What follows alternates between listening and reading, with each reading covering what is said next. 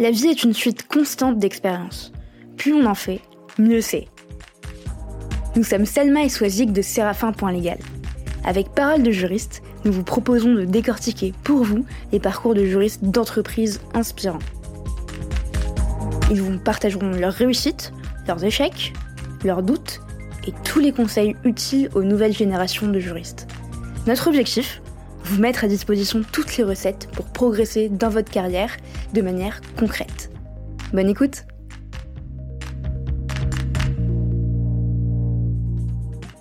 83% des juristes se disent insatisfaits de leur processus contractuel et j'imagine que certains d'entre vous en font partie. Oui, vous qui m'écoutez. Vous qui en avez marre des tâches chronophages et fastidieuses sans aucune valeur ajoutée. Vous qui n'arrivez pas à retrouver certains contrats éparpillés dans les fichiers ou les ordinateurs de vos collègues. Vous qui rappelez pour la vingtième fois à Pierre de l'équipe commerciale que c'est bien vous qui êtes en charge des contrats liés aux achats indirects ou encore vous, qui avez été informé la veille pour le lendemain de l'échéance d'un contrat et qui n'avez pas pu le gérer aussi bien que vous le souhaitiez. Chez Séraphin Légal, nous pensons que tout ça n'a plus de place dans votre quotidien et notre logiciel de gestion de contrat est justement conçu pour vous simplifier la vie et celle de vos interlocuteurs. Pour en savoir plus, n'hésitez pas à nous contacter. Nous vous avons laissé toutes les infos en description d'épisode. Bonne écoute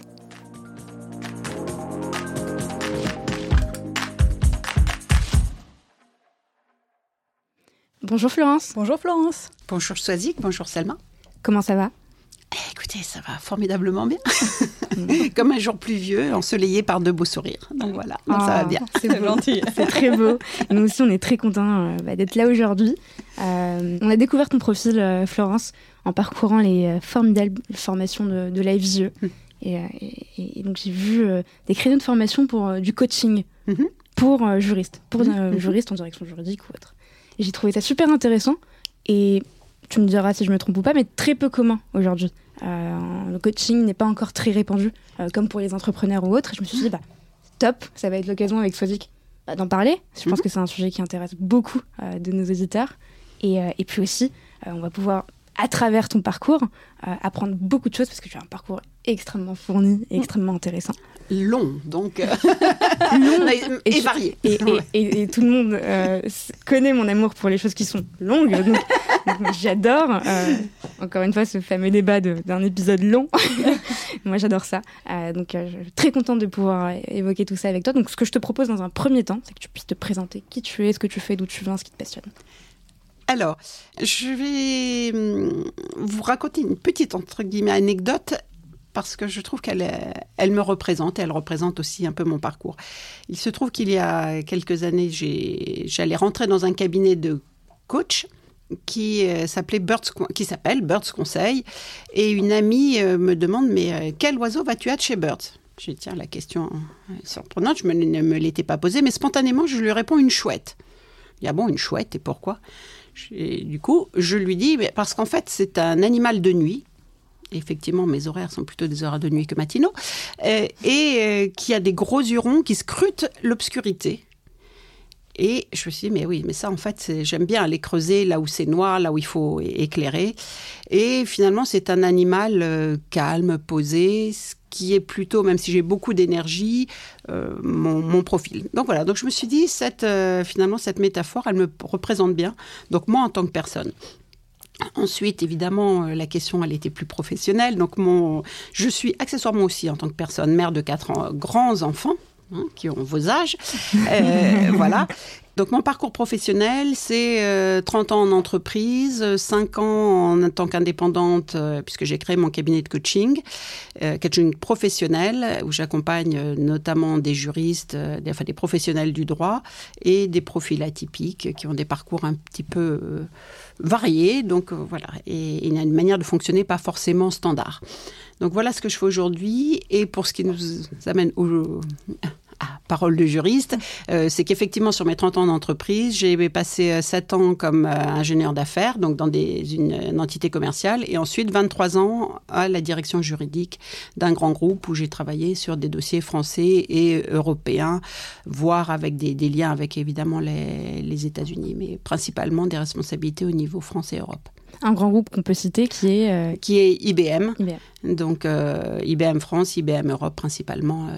donc 30 ans dans la même entreprise ce qui peut être paraître étonnant, mais en changeant d'activité tous les 3-4 ans mm. et, euh, voire, et même de métier au bout de 7 ans. Et est-ce que quand tu étais enfant, tu imaginais avoir cette carrière-là? Et, Ou est-ce que tu avais envie de faire un seul et même métier? Alors, je ne m'étais pas posé la question de, de cette carrière-là, puisque quand j'étais enfant, j'avais envie d'être chirurgien.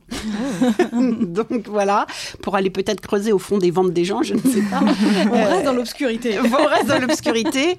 Mais il y a quelque chose, parce que quand on a réfléchi à cette intervention, que je, signale aussi, parce que ça, pour le coup, ça, ça a vraiment guidé toute ma vie. Euh, on avait eu une, une, rédaction à faire en classe, je sais pas, quatrième, troisième, sur la mère idéale. Et je me souviens très bien que j'avais pris, pour exemple, une de mes tantes qui travaillait, donc qui était active à l'extérieur, mais avec un temps partiel. Et je trouvais ça génial, en enfant, de se dire, bah, tiens, voilà, je peux avoir une ouverture sur l'extérieur dans le monde du travail, mais quand même consacrer du temps à ma famille. Et finalement, même s'il y a eu des hauts et des bas, c'est quelque chose qui, qui m'a animée depuis que je suis toute petite et que j'ai essayé de, de respecter tant bien que mal euh, au fil de ma carrière. Et je, rentre peut-être dans quelque chose de personnel, mais c'est quelque chose que tu n'as pas eu et que tu as voulu donner à tes enfants, ou plutôt euh, quelque chose que tu as eu et que tu as voulu reproduire? Non, peut-être euh, que je n'ai pas directement eu pour des raisons, je dirais, personnelles. Il se trouve que ma mère a eu un grave accident et donc mm, au moment où elle commençait à sortir la tête de ses quatre enfants, elle a commencé à travailler et finalement, finalement, elle a, elle a un peu travaillé. Elle ne sera pas contente. mais, mais pas, voilà, pas au sens carrière. Euh, en plus, elle, elle, elle, devait être dentiste. Enfin bon. Donc, euh, donc il y avait un besoin quand même de m'accomplir professionnellement. Et puis, je pense qu'elle m'a élevé aussi un peu dans, ce, dans cette idée-là. Que, Après, on y reviendra sans doute, mais sur l'équilibre vie perso et vie pro, c'est pas toujours évident. Donc on fait comme on peut. Voilà, on fait comme on peut. J'espère ne pas me tromper, mais je pense que hum, ça devrait s'arranger un peu pour vous.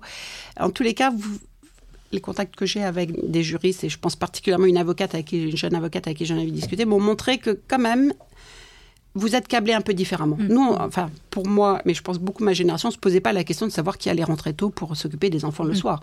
Alors c'était plus facile, parce que c'était, il n'y avait pas à réfléchir. Euh, maintenant, c'est... Euh, bah, c'est à toi aussi, mon chéri.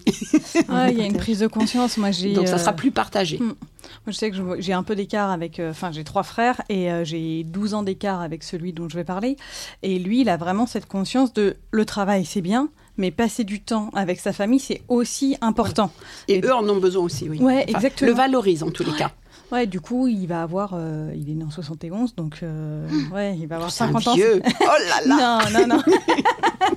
non, mais ça veut dire qu'effectivement, pour souligner, ça va dans le sens euh, que tu disais, c'est qu'il y a une prise de conscience qui est lente, mais qui est là voilà, qui est, qui est là. Et en plus, et c'est vrai ce que tu disais, parce qu'il hum, y a prise de conscience, mais tu soulignais cette envie aussi, que je ne mhm. mentionnais pas. Et c'est vrai que bon, j'ai deux garçons, deux filles, donc j'ai un bon exemple. Et, c'est vrai que, même s'ils n'ont aucun nom des enfants, mais je suis convaincue que l'aîné, si, le jour où il a des enfants, il va avoir envie de s'en occuper. Et, et, le troisième, qui est cuisinier, c'est déjà dans sa tête. Euh, euh, je pense que, voilà. Mais après, la, vie fera qu'ils auront le temps ou pas de, le faire. C'est autre chose. Mais... au moins, il y aura cette envie et en tout cas cette possibilité de se poser la question. Et, pour revenir aussi à ton, à ton parcours, on, disait qu'il était euh, assez atypique, euh, puisque tu as suivi des études de droit mhm. à l'université, avec une spécialité en droit des affaires, un peu comme moi. Euh, mais tu ne t'es pas tout de suite dirigé euh, vers une carrière de juriste d'entreprise. Euh, est-ce que tu peux nous parler de, ce qui s'est passé à ce moment-là? Alors, ce qui s'est passé, c'est quand j'ai eu mes, quand j'ai fini mes études, il se trouve qu'en plus j'allais me marier, donc je voulais trouver un, job assez rapidement. Je n'avais pas passé le CAPA encore, enfin, je n'ai d'ailleurs finalement jamais passé. Et donc les métiers qui classiques, c'était le conseil juridique. À l'époque, ça existait encore, c'était la fin. Mhm. Et j'avais une image, mais très très poussiéreuse du métier, statique, enfermé derrière un bureau. Donc ça ne m'attirait pas plus que ça. Donc je me suis dit, je vais regarder des postes en entreprise. Puis bon, honnêtement, on était beaucoup moins informés que ne le sont les jeunes, enfin que vous l'êtes aujourd'hui. J'interviens dans une école euh, bidiplôme IESEG et, et faculté de droit de Lille pour euh, les faire réfléchir à leur projet professionnel, enfin, ce genre de choses qu'on n'avait pas du tout en fac de droit et que vous n'avez toujours pas, je crois, comme vous faites que de la fac de droit. Mais bon, voilà. Et donc, euh, donc je me suis dit, bah, l'entreprise, et j'ai regardé quelques petites annonces, j'ai vu IBM qui recrutait, je me suis dit, oh, bah, tiens, je vais y aller, j'étais en train de passer les examens, si je suis sélectionnée, ça me fera passer des entretiens, ça sera un bon exercice pour la suite, et après, je réfléchirai un peu. Et euh, en réalité, je suis tombée dans la marmite et j'en suis pas ressortie. C'est-à-dire que les entretiens, euh, c'était en fait 48 heures d'entretien où on nous présentait l'entreprise et on nous présentait le. Euh, enfin, ce qui m'avait frappé, c'était, comme je ne savais pas très bien ce que je voulais faire, c'était vous pouvez. Vous, vous changerez régulièrement, vous pourrez. Voilà. Et je me suis dit, bah, si dans un grand groupe comme ça, je ne trouve pas ce qui me plaît, ça serait quand même étonnant. Donc, je me suis. Premier jour, j'étais très décontractée, même tenue vestimentaire. Deuxième jour, tiré à quatre épingles, oui, hyper motivé. Voilà, donc j'ai été recrutée et, euh, et IBM à ce moment-là offrait un an de formation au cadre, hein, mhm. futur cadre, on était élève cadre six mois qui étaient communs, quel que soit le métier, et six mois qui étaient euh, spécifiques pour les fonctions commerciales, technico-commerciales, commerciales. Et à la fin des, six premiers mois, on m'a dit bon, Florence, euh, la voie royale, c'est commercial, euh, on t'attend là. là. Je dit ah bah tiens, allons-y. Et euh, je me suis retrouvée à vendre des grands systèmes. Donc, ça s'appelle, c'est des ordinateurs qui devaient faire peut-être pas beaucoup plus que vos ThinkPad que vous avez en face. Mm. Enfin, vos, pardon, vos. pardon. On peut, on, peut, citer des marques, on n'est pas à la télé. voilà. donc, pas plus. Pas, pas plus puissants que ces petits ordinateurs que vous avez sur la table, mais qui occupaient la, pièce, euh, voilà, et qui étaient le, le cœur de l'entreprise. Donc, euh, je fais ça avec un peu quand même déjà un sentiment d'imposteur parce qu'à côté de moi dans cette euh, j'avais des alors j'avais des grandes écoles de commerce des, des qui venaient d'écoles de commerce donc ceux-là à la limite enfin, ils avaient quand même un peu entendu parler de ces sujets-là dont j'avais jamais entendu parler avant et puis des ingénieurs donc, euh, bon, petite juriste euh, sortie de la fac de droit. Bon, on apprend, on, fait, mais euh, déjà, je me disais, c'est pas tellement mon truc. Donc, j'ai basculé ensuite, j'ai eu un enfant, deux enfants, j'ai basculé au, même plutôt au marketing, sur les produits bancaires. Donc là, c'était beaucoup plus facile parce que expliquer comment fonctionne un distributeur automatique de billets, des lecteurs de chèques, bon, ça, c'était plus facile. Mais bon, ça me passionnait toujours pas vraiment. Donc euh, là, je me suis dit, il va falloir réfléchir à ce que tu veux faire plus tard. Première prise de conscience de se dire, bon, voilà, j'ai fait un tour d'horizon et premier bilan. Et là, c'était euh, bah, soit euh, je pars, parce que le commercial me déplaisait pas, le contact humain, la relation, analyser le besoin du client pour lui apporter une solution au travers d'un produit. Mais bon, c'était quand même ça, ça m'intéressait. Mais les produits, bon, tu, te réveillais pas tous les matins en, en me disant, c'est euh, génial de savoir s'il y a un TCM ou un MCM qui va fonctionner dans ce 3090 ou AS400, enfin bon, les machines de l'époque. Voilà. Bon, donc ça, ça, ça me, non, ça me faisait pas vibrer. Et je me suis en fait, le raisonnement intellectuel que j'avais en tant que juriste me manquait. Euh, le fait que bah, voilà, ça, c'est des matières qui sont évolutives, qui mm. changent tout le temps, qui nécessitent d'apprendre à chaque fois. Euh, alors, c'était vrai aussi en informatique. Mais c'était sur des sujets, et surtout, il y a cette notion de raisonnement et par moments des côtés investigateurs, je creuse dans les textes, mmh. voilà. C'était ça qui m'attirait. Et j'ai vu, entre-temps, j'avais vu bah, mes amis, familles euh, qui étaient devenus avocats ou juristes. Et je me dis, bah, finalement, oui, c'est peut-être pas si poussiéreux que ça. Et peut-être avant d'arriver à ça, tu, nous parlais euh, euh, justement de, de, la complexité d'arriver dans ce milieu avec j'imagine, des personnes qui ont fait des écoles de commerce ou des écoles mmh. qui étaient câblées pour ça. Est-ce que c'était complexe d'arriver, toi, en tant que petite juriste Petite oui, non, non, mais tout à fait. Euh, désolée pour le petit. Euh, jeune juriste. Jeune juriste, ouais, non, non, euh, aucun problème. jeune juriste qui n'a pas du tout les connaissances enfin, commerciales, malgré ses, ses, mais tu, les as acquises. et tu parlais notamment de, de syndrome de, l'imposteur. Qu'est-ce qui a fait que tu t'es dit, mais en fait, j'ai autant ma place que, que j'imagine, c'est galère Alors, ça peut paraître modeste, mais il y a eu mes résultats à la fin des six premiers mois.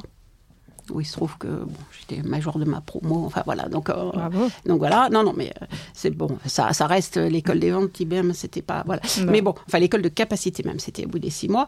Euh, donc je me suis rendu compte que je fonctionnais de la même façon qu'eux. Alors il y avait des bases qui n'étaient pas les mêmes, mais que euh, voilà. Et en revanche, là où ça a été plus compliqué, c'est quand on est passé sur les donc dans la partie purement commerciale, il y avait donc les ingénieurs commerciaux et les technico-commerciaux. Alors ceux-là, euh, euh, c'était pas prévu pour moi. hein. Moi, on m'avait dit c'est ingénieur commercial ou le administratif. Donc voilà, là, j'étais partie commerciale. Euh, mais dans la vie de tous les jours, quand on a un client qui est le directeur informatique d'une entreprise, qu'on assiste aux réunions euh, techniques avec les incidents, tout ce qui s'est passé sur la machine et réseau, là, heureusement, c'était une période euh, un peu faste. J'allais à ces réunions techniques avec un ingénieur technico-commercial qui travaillait sur le même client que moi, puisque j'avais vraiment que deux clients. Euh, voilà, mais euh, non, cette partie-là, j'ai jamais été euh, complètement à l'aise. Je voilà, je me sentais pas illégitime au sens euh, j'étais pas là par hasard et, Mhm. voilà et, et on avait jugé que j'étais capable de le faire Mhm. mais ça c'était pas complètement aligné avec moi cette petite voix dans la tête Oui, qui, te, voilà. qui te disait. euh, qui me disait je sais pas euh, et puis pas et- en fait j'aime j'ai besoin presque de comprendre ce dont je parle de connaître Mm. de creuser de voilà. et passer des ah, j'en avais pas besoin mais euh, si j'avais voulu aller au bout il aurait fallu que je passe des heures à creuser Mm. des choses ben, je préférais clairement même si ça ferait hurler certains aller analyser et raisonner sur des arrêts de la cour de casse même si c'est pas très opérationnel mais plutôt que que creuser le fonctionnement des machines J'anticipe peut-être un peu sur, euh, sur, ton, sur ton métier de coach aujourd'hui, mais je trouve que le syndrome de l'imposteur, il y aurait beaucoup à dire en fait, et notamment dans le milieu juridique.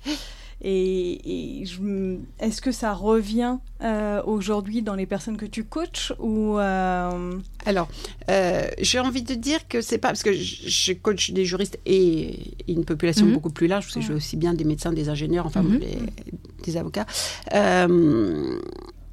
C'est quand même le lien que je ferais est plus féminin. Or, la ça peut paraître sexiste, mais dans les faits, Mhm, c'est le quand même, euh, enfin franchement, moi, les faits me montrent par A plus B que c'est que, que c'est clairement plus féminin. Et il se trouve que vous n'êtes pas seul à s'en ignorer que la population de juristes est très féminine. Ouais. Parce que quand je suis, enfin, voilà, il y a eu une période de ma vie où je suis retournée à la, à la fac, je, je me suis dit, ah, mais dis donc, ça s'est pas arrangé. Toujours pas, Georges. voilà. Donc, euh, donc voilà, donc c'est vrai que forcément je l'ai et euh, on touche à la notion de plafond de verre, on touche, à, Mhm. voilà, tous ces sujets-là, évidemment. confiance en soi et autres Et voilà, confiance ou estime selon les personnes, euh, voilà. Mais revenons, euh, revenons à ton parcours. Euh, pardon, je referme ma parenthèse. Donc, l'année 1990 a été, a été marquée par la sortie de la chanson Hélène de Rock Voisine que tout le monde connaît, mais c'est aussi et surtout une année de prise de recul pour toi, euh, parce que tu réfléchis à retourner, j'ai envie de dire dans le droit chemin, euh, et à intégrer Elle est forte, hein. euh, une direction juridique.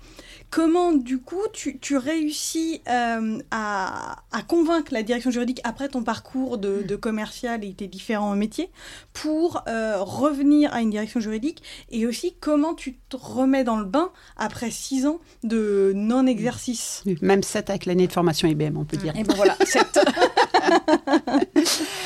Alors, euh, convaincre, je vais commencer à l'envers, mais le, paradoxalement, le plus difficile, ça a été de convaincre les commerciaux Ouais. que je voulais aller à la direction juridique. Ça leur paraissait d'abord complètement fou, convaincu que je faisais une énorme bêtise. Euh, voilà. Et, et en plus, c'était une époque euh, de restriction d'embauche. Si je quittais le co- euh, commercial, ça faisait un poste, enfin, un headcount, un- un- une personne en moins. Euh, voilà. Donc il y avait des tas de entre guillemets bonnes raisons pour faire que euh, il me laisse pas facilement partir. Et Ça a mis un an hein, entre le, le processus de, de basculement, Euh, mais euh, j'étais euh, j'étais convaincue. Et pour, je dirais, l'autre côté, j'ai commencé euh, simplement à parler de, de mes interrogations et projets à quelqu'un qui était dans mon département euh, juridique et qui avait des, qui était souvent en relation sur différents sujets corporate avec euh, la direction juridique. et qui m'a proposé de me mettre en relation avec un manager de la direction juridique, donc classiquement en mise en relation. Et là, euh, alors euh, comment je l'ai convaincu Ça serait à elle de le demander à l'époque. Hein. Enfin voilà, c'est quelqu'un qui a quitté IBM depuis, qui est avocate, euh, voilà, qui a fait une très très bonne carrière. Il n'y a, a, pas de souci, et qui qui est la première à m'avoir ouvert la ouvert la porte. Et donc effectivement, Françoise, on va l'appeler, a été la, la, première à, à, croire en cette bête curieuse qui qui avait un parcours un peu bizarre. C'est chouette. Ça veut dire que c'est possible aussi. Ça veut dire que c'est chouette. Voilà. Hein, pourquoi ah, pas fait exprès, mais. non, mais effectivement, tout à l'heure, je voulais vous dire, effectivement, ma conclusion, souvent, c'est chouette. Voilà.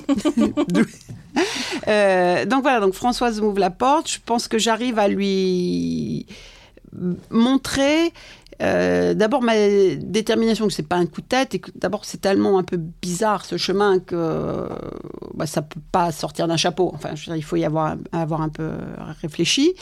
Euh, J'imagine que ma qualité de communication a aidé. Euh, ce qui est certain, c'est que c'était un moment où les juristes, la direction juridique voulait un peu changer le mindset des juristes. C'est-à-dire qu'on avait euh, les juristes IBM étaient culture américaine, un peu dans leur tour d'ivoire, euh, avec beaucoup de de pouvoir ou en tous les cas d'écoute, hein, voire de prestige. Euh, enfin voilà, donc c'était euh, c'était un peu une tour d'ivoire et euh, bah, l'excellent juriste c'était celui qui faisait une note de quatre pages pour expliquer le pourquoi du comment avec les et on était à une période difficile dans la, vie d'IBM et il fallait, enfin il y avait une prise de conscience sur le fait qu'il fallait transformer ces juristes excellents techniciens du droit en juristes beaucoup plus opérationnels.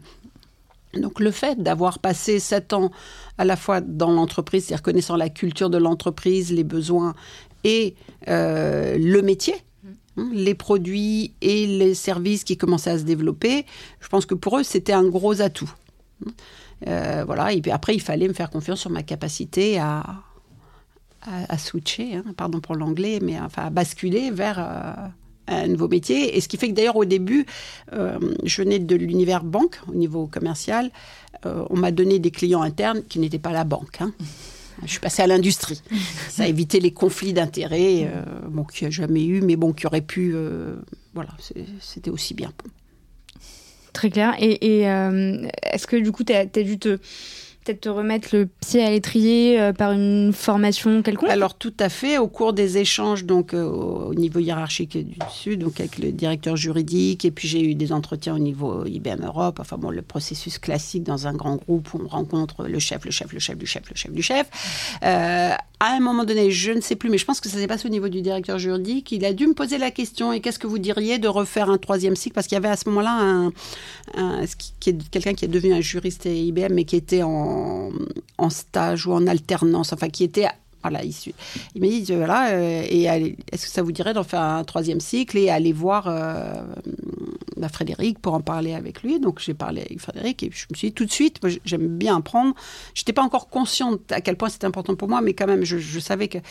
Et pour rejoindre le sentiment de légitimité ou mhm. d'imposture, euh, je me suis dit, bah oui, c'est génial parce qu'en fait, ça va me permettre de me rafraîchir les neurones, de me reconnecter à la matière. Et donc, tout de suite, effectivement, euh, j'ai adhéré à l'idée. Et donc, j'ai postulé. Il se trouve que ça, ça tombait à peu près bien au niveau des dates pour rentrer, euh, parce qu'on était au, mois de juin, juillet, enfin, ou mai-juin, pour rentrer dans un troisième cycle que j'ai fait donc après, au moment où je suis arrivée à la direction juridique.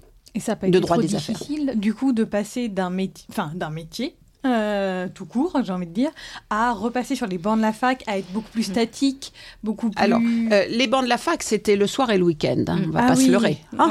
la journée, c'était au bureau.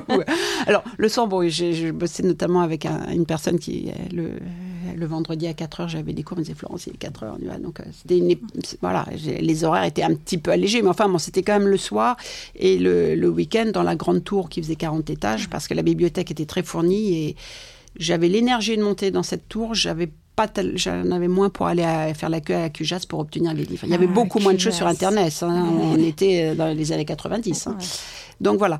Donc, un gros rythme quand même, plus ah, les deux enfants. un, gros rythme, plus les deux enfants, parce que là j'étais passée à temps, je travaillais à temps plein. Euh, donc finalement, la difficulté dont je me souviens plus, c'est pas tant de changer de métier. Hmm. Bizarrement, je pense que ça s'est fait. Ça a été bah, cette intensité de rythme hmm. euh, avec euh, celle qui avait deux ans, la, ma deuxième, qui, qui, avait compris que maman était là la nuit. donc c'était bien de venir la voir au milieu de la nuit. voilà, mais bon, elle était très autonome pour son âge, maintenant, je me rends compte. Et du coup, elle venait faire un bisou, puis elle allait se recoucher au bout de cinq minutes. Donc voilà. On, lui, on lui fait un bisou aussi? On lui fait un bisou à Raphaël. c'est une grande affective, donc elle va être ravie eh ben, d'avoir un super. Bisous, Raphaël. Même à 32 ans. Raphaël, qui est 33 même. parachutiste, c'est ça? Voilà, en, par passion. Elle est ingénieure, mais qui, qui fait des, des championnats en formation parachute. Très impressionnant. Record à 100 et quelques femmes. Enfin bon, Bravo. Ou, ou formation en triangle au-dessus des pyramides. Voilà. Super transition parce que justement, je, on, voulait évoquer avec toi euh, bah, cet aspect euh, vitamine et mhm. carrière et comment on allie les deux. Et pendant euh, bah, notre premier échange téléphonique, tu, m'as parlé de tes enfants, de tes mhm. quatre enfants. D'ailleurs, j'ai le même âge que l'une de tes filles, mhm. donc la dernière, qui a 25 ans. Et, et, sauf erreur de ma part, à la naissance de ton troisième ou quatrième enfant, tu as décidé de travailler à temps partiel et surtout, le plus important, en télétravail mhm. euh, pour passer du temps avec tes enfants. Mhm. Euh, t'en occuper, les voir grandir. Et il me semble que c'était en 2001, euh, quand tu étais rattaché au niveau européen d'IBM. Mhm. Encore une fois, si je ne dis pas de bêtises, sous le contrôle de, Florence. La, la, famille, finalement, pour toi, est un point d'ancrage, un point d'équilibre qui est particulièrement important. pour toi, mais aussi pour chacun. Et toi, tu as voulu en prendre soin au fur et à mesure de ta carrière. Euh, et d'ailleurs, les, conditions de travail chez IBM te, le permettaient, ce qui est assez euh, finalement avant-gardiste parce que le télétravail n'était pas nécessairement aussi répandu qu'aujourd'hui, clairement grâce entre guillemets au Covid. Euh, et justement, ça a commencé à entrer dans la culture de l'entreprise et particulièrement, tu m'expliquais dans la fonction juridique. aucun jugement de valeur dans ma question qui va venir, qui aurait pu être posé, notamment un homme également. Est-ce que ça a été un choix difficile pour toi, justement, d'allier de, ces deux choses-là, la famille, la carrière Et est-ce que tu as eu la sensation, comme de nombreuses femmes, j'imagine, euh, de, mettre euh, ta carrière entre parenthèses, alors que certains continuaient à progresser finalement dans leur parcours? Alors, difficile, non, parce que ce qui était difficile, c'était avant. C'est-à-dire qu'avant de prendre cette décision de, qui, qui a abouti à un passage à 3 cinquièmes, hein, euh, j'avais d'abord, euh, les, peut-être les deux années précédentes, déjà commencé du télétravail, euh, mais en travaillant 4 jours par semaine, mais 4 jours par semaine qui devait faire 40 heures, je pense. Euh, enfin, le mardi soir, ça se terminait à je ne sais quelle heure. Enfin bon, c'était... Et du coup, euh, à ce moment-là, le directeur juridique de l'époque m'avait dit, qui était assez novateur, euh, m'avait dit, mais Florence, tu n'as qu'à faire du télétravail. Je dis, bon, ok, Christophe, je vais faire du télétravail. Donc, je pars à 5h30, 6h, et puis je me reconnecte à la maison en travaillant le soir. Donc évidemment, au bout d'un ou deux mois, je sais plus, on fait le bilan. Il me dit alors, je lui dis bah non, ça va pas mieux parce que de toute façon, ça change rien. Et là, il me dit mais et là où c'était assez révolutionnaire, il me dit mais euh, non mais c'est pas ça ce que je t'ai dit. Tu fais, tu travailles quatre jours par semaine, tu fais deux jours en télétravail, deux jours au bureau. Là, j'ai regardé, je lui ai dit chiche. Il m'a dit oui, et, et tu le mets en bas de tes mails, dans le pavé de signature. Franchement, je n'avais encore jamais vu ça chez IBM. Hein. Ça existait sans doute, mais je ne l'avais pas rencontré. Donc, euh, je dis, bah, je le prends au mot. On va voir. Et du coup, j'avais la chance d'habiter dans une maison, puisqu'ayant quatre enfants, on avait un peu quitté Paris. Je me suis installée à un bureau et non plus une table de bridge dans la chambre, mais euh, un vrai bureau. Et j'ai démarré donc du télétravail à ce moment-là. Alors, pour euh, apporter un petit bémol, je ne sais pas si à la direction juridique, c'était très, c'était encore répandu, puisque je crois que c'était plutôt accepté au compte-goutte. Ça tenait un peu à, je pense, à un, lien de confiance qui pouvait y avoir, qui, je pense qu'ils avaient très vite compris, euh, ça faisait longtemps qu'ils avaient compris que s'il fallait faire un choix, euh, ça déborderait sur le travail plutôt que sur la famille. Mm. Donc ils prenaient pas de risque à ce que, voilà. Mais c'était un pari vis-à-vis des clients internes, mm. parce que euh, sont habitués à avoir le juriste comme ça, claque bon. Je pouvais aussi être en, en journée, en 20 minutes au bureau, euh, pas le matin, mais euh, voilà, donc je pouvais. et finalement, ça a été très rare que j'ai eu à prendre ma voiture et à démarrer vite. Et au bout de quelques mois, lors de l'évaluation, il m'a dit écoute, euh, très bien, mais j'ai eu aucune remarque des clients internes sur ton télétravail, donc on continue comme ça. Voilà. Donc j'ai fait télétravail et j'avais toujours ces quatre, cette grosse charge de travail qui fait que quand même ça a explosé. Et c'est là que je, suis passée à IBM Europe en télétravail et à 3 cinquièmes, ce qui là a été une grosse bouffée d'oxygène. Et est-ce que, enfin, dans cette remarque, il y avait, euh, enfin, sur, le fait qu'il euh, n'y a pas eu de remarque des clients internes, est-ce que ça sous-entendait, comme parfois on a entendu du fait de la crise sanitaire et du fait que les gens étaient en télétravail, que quand on est en télétravail, forcément, on fait rien? En tout cas, on travaille beaucoup moins. Alors, je ne sais pas ce que. Puisque ça n'a pas été exprimé, il n'y a pas eu. Mais ça aurait pu être, je pense que c'était la crainte qu'il y avait. Et cette idée qu'il euh, faut avoir une personne en face à face pour pouvoir travailler avec elle. Je pense qu'il y avait un mix des deux parce que, me connaissant, je pense pas que les clients internes se soient dit elle est chez elle, elle ne travaille pas mais c'était plus l'impression que ça allait être compliqué de mm. travailler à distance. Ok, oui, c'est un autre, euh, Parce que c'était les, ces, petites machines portables que vous avez, c'était pas là depuis si longtemps que ça. Mm. Euh, on, a, on fonctionnait en ADSL, enfin, les connexions, c'était pas les mêmes. Euh, voilà, c'était. donc, c'était plus sur cet aspect disponibilité plus que sérieux, je pense. Mais à côté de ça, j'en avais parlé à un ami qui était directeur juridique déjà à l'époque, lui, les hommes vont plus vite, et il m'avait dit euh, Ah non, mais moi, euh, jamais j'accepterais ça dans mon équipe. Je dis Bah ouais, bah tu vois. et pourquoi? Est-ce qu'il l'a expliqué? Je pense que c'était un problème de manque de confiance, de l'impression qu'il faut avoir les gens sous la main pour pouvoir les contrôler, les piloter. Les... Bon, il y a des gens plus ouverts que d'autres. Il est adorable, hein, mais je ne citerai pas son prénom. mais... mais voilà, je pense que maintenant, euh, c'est terminé ce genre de raisonnement. Mais... Alors, pas partout. Euh, il y a encore des... J'ai rencontré euh, récemment certaines personnes qui disaient, moi, si je vois pas mes équipes tous les jours, il a, il a interdit le télétravail. Si je vois pas mes équipes tous les jours, euh, je. Enfin, je sais pas qu'il se sent pas bien, mais c'est qu'il trouve que le boulot est pas bien fait ou n'est pas fait comme d'habitude ou voilà. C'est c'est notre mentalité. Moi, je ne suis pas du tout une adepte du 100% télétravail. Hein. Mais euh, encore autre chose. voilà. Mais d'ailleurs, chez IBM, au moment où ça, ensuite ça s'est développé à la direction juridique énormément aussi. Euh, alors, je ne sais pas où ils en sont maintenant. J'ai pas re-questionné récemment, mais quand j'ai quitté, on était en train de mettre un peu le pas le haut là, mais dire deux jours maximum, parce qu'en fait, les juristes se déplacent beaucoup en clientèle. Donc, sur mes deux jours de télétravail plus un euh, ou deux rendez-vous à l'extérieur, euh, au niveau de l'esprit d'équipe, c'était plus compliqué. Donc, euh, mais là-dessus, moi, j'ai encore évolué en fait, en, discutant avec des amis aussi, note une qui est DRH dans un grand groupe, euh, qui dit non, mais le télétravail temps plein, ça ne lui paraît pas un, obstacle. Du coup, j'ai un peu questionné et j'ai adhéré à sa position qui dit non, en fait, il vaut bien mieux une journée par mois où tout le monde est là et on organise la journée en fonction de ça alors, j'ai pas testé le modèle, mhm. mais euh, se dire, voilà, il vaut mieux des, journées ou des matinées, euh, des points de rencontre qui sont faits pour ça et qui sont organisés pour ça. Et le reste du temps, s'ils sont des cadres autonomes comme on était, hein, la direction juridique, moi, c'est ce que j'ai aimé, c'est que j'étais complètement autonome. Euh, après tout. Et puis, pardon, excuse-moi. je pense qu'aujourd'hui, effectivement, le télétravail est quand même globalement accepté partout. En revanche, je pense qu'il y a encore des progrès à faire sur les modes de communication. En fait, Enfin, c'est un constat que je fais, c'est que euh, on continue à travailler et à communiquer surtout comme si on était en présentiel. Or, en fait, toutes les, toutes les réunions d'équipe ou autres, je pense qu'il faut les repenser euh, et peut-être faire des points plus, plus réguliers mais plus courts ou je sais pas j'ai pas la réponse mais je pense qu'il y a encore un gap à franchir les, réunions d'équipe sont clairement à repenser mm. euh, aussi bien en termes de convivialité qu'en termes d'efficacité et à la fois je constate quand même chez un certain nombre de clients que du coup elles sont plus courtes mm. donc il y a quand même moins de perte de temps mm. Donc ça se fait euh, consciemment ou pas, mais voilà, c'est point d'équipe. Alors après, au moment de la crise Covid, certains managers fixaient des points tous les, tous les matins avec leur équipe, ce qui n'existait pas avant. J'ai eu ça.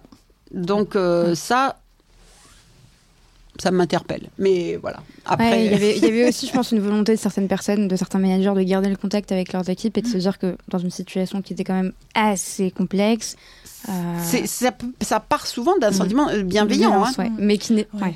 Euh, mais ça peut devenir pesant Ouais. aussi. Non, mais et, et ce qui est aussi intéressant dans, dans, dans ce type de, de réunion, c'est aussi de les préparer euh, et de Mm. de- d'avoir une culture de l'écrit, euh, de faire ce qu'on appelle euh, un one-pager, une page avec tous les éléments essentiels que tout le monde doit lire en amont. Je pense que c'est aussi ça, ça aide à, à les raccourcir finalement. Parce que Ça peut tout à fait avoir un ordre du jour, avoir et s'y tenir. Parce bien que- sûr.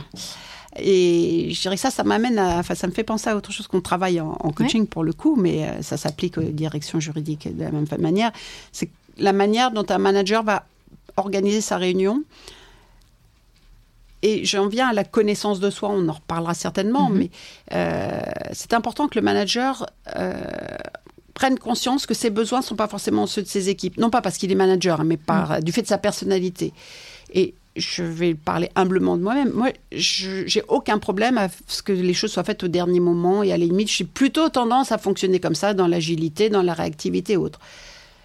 Je pense notamment à un de mes collaborateurs que j'avais, euh, dont je suis convaincue, pour lui, c'était plutôt anxiogène de ne Mm. pas savoir à quoi aller, sur quoi allait porter la réunion. Donc après, j'avais pris conscience de ça et donc j'avais essayé d'ajuster un petit peu.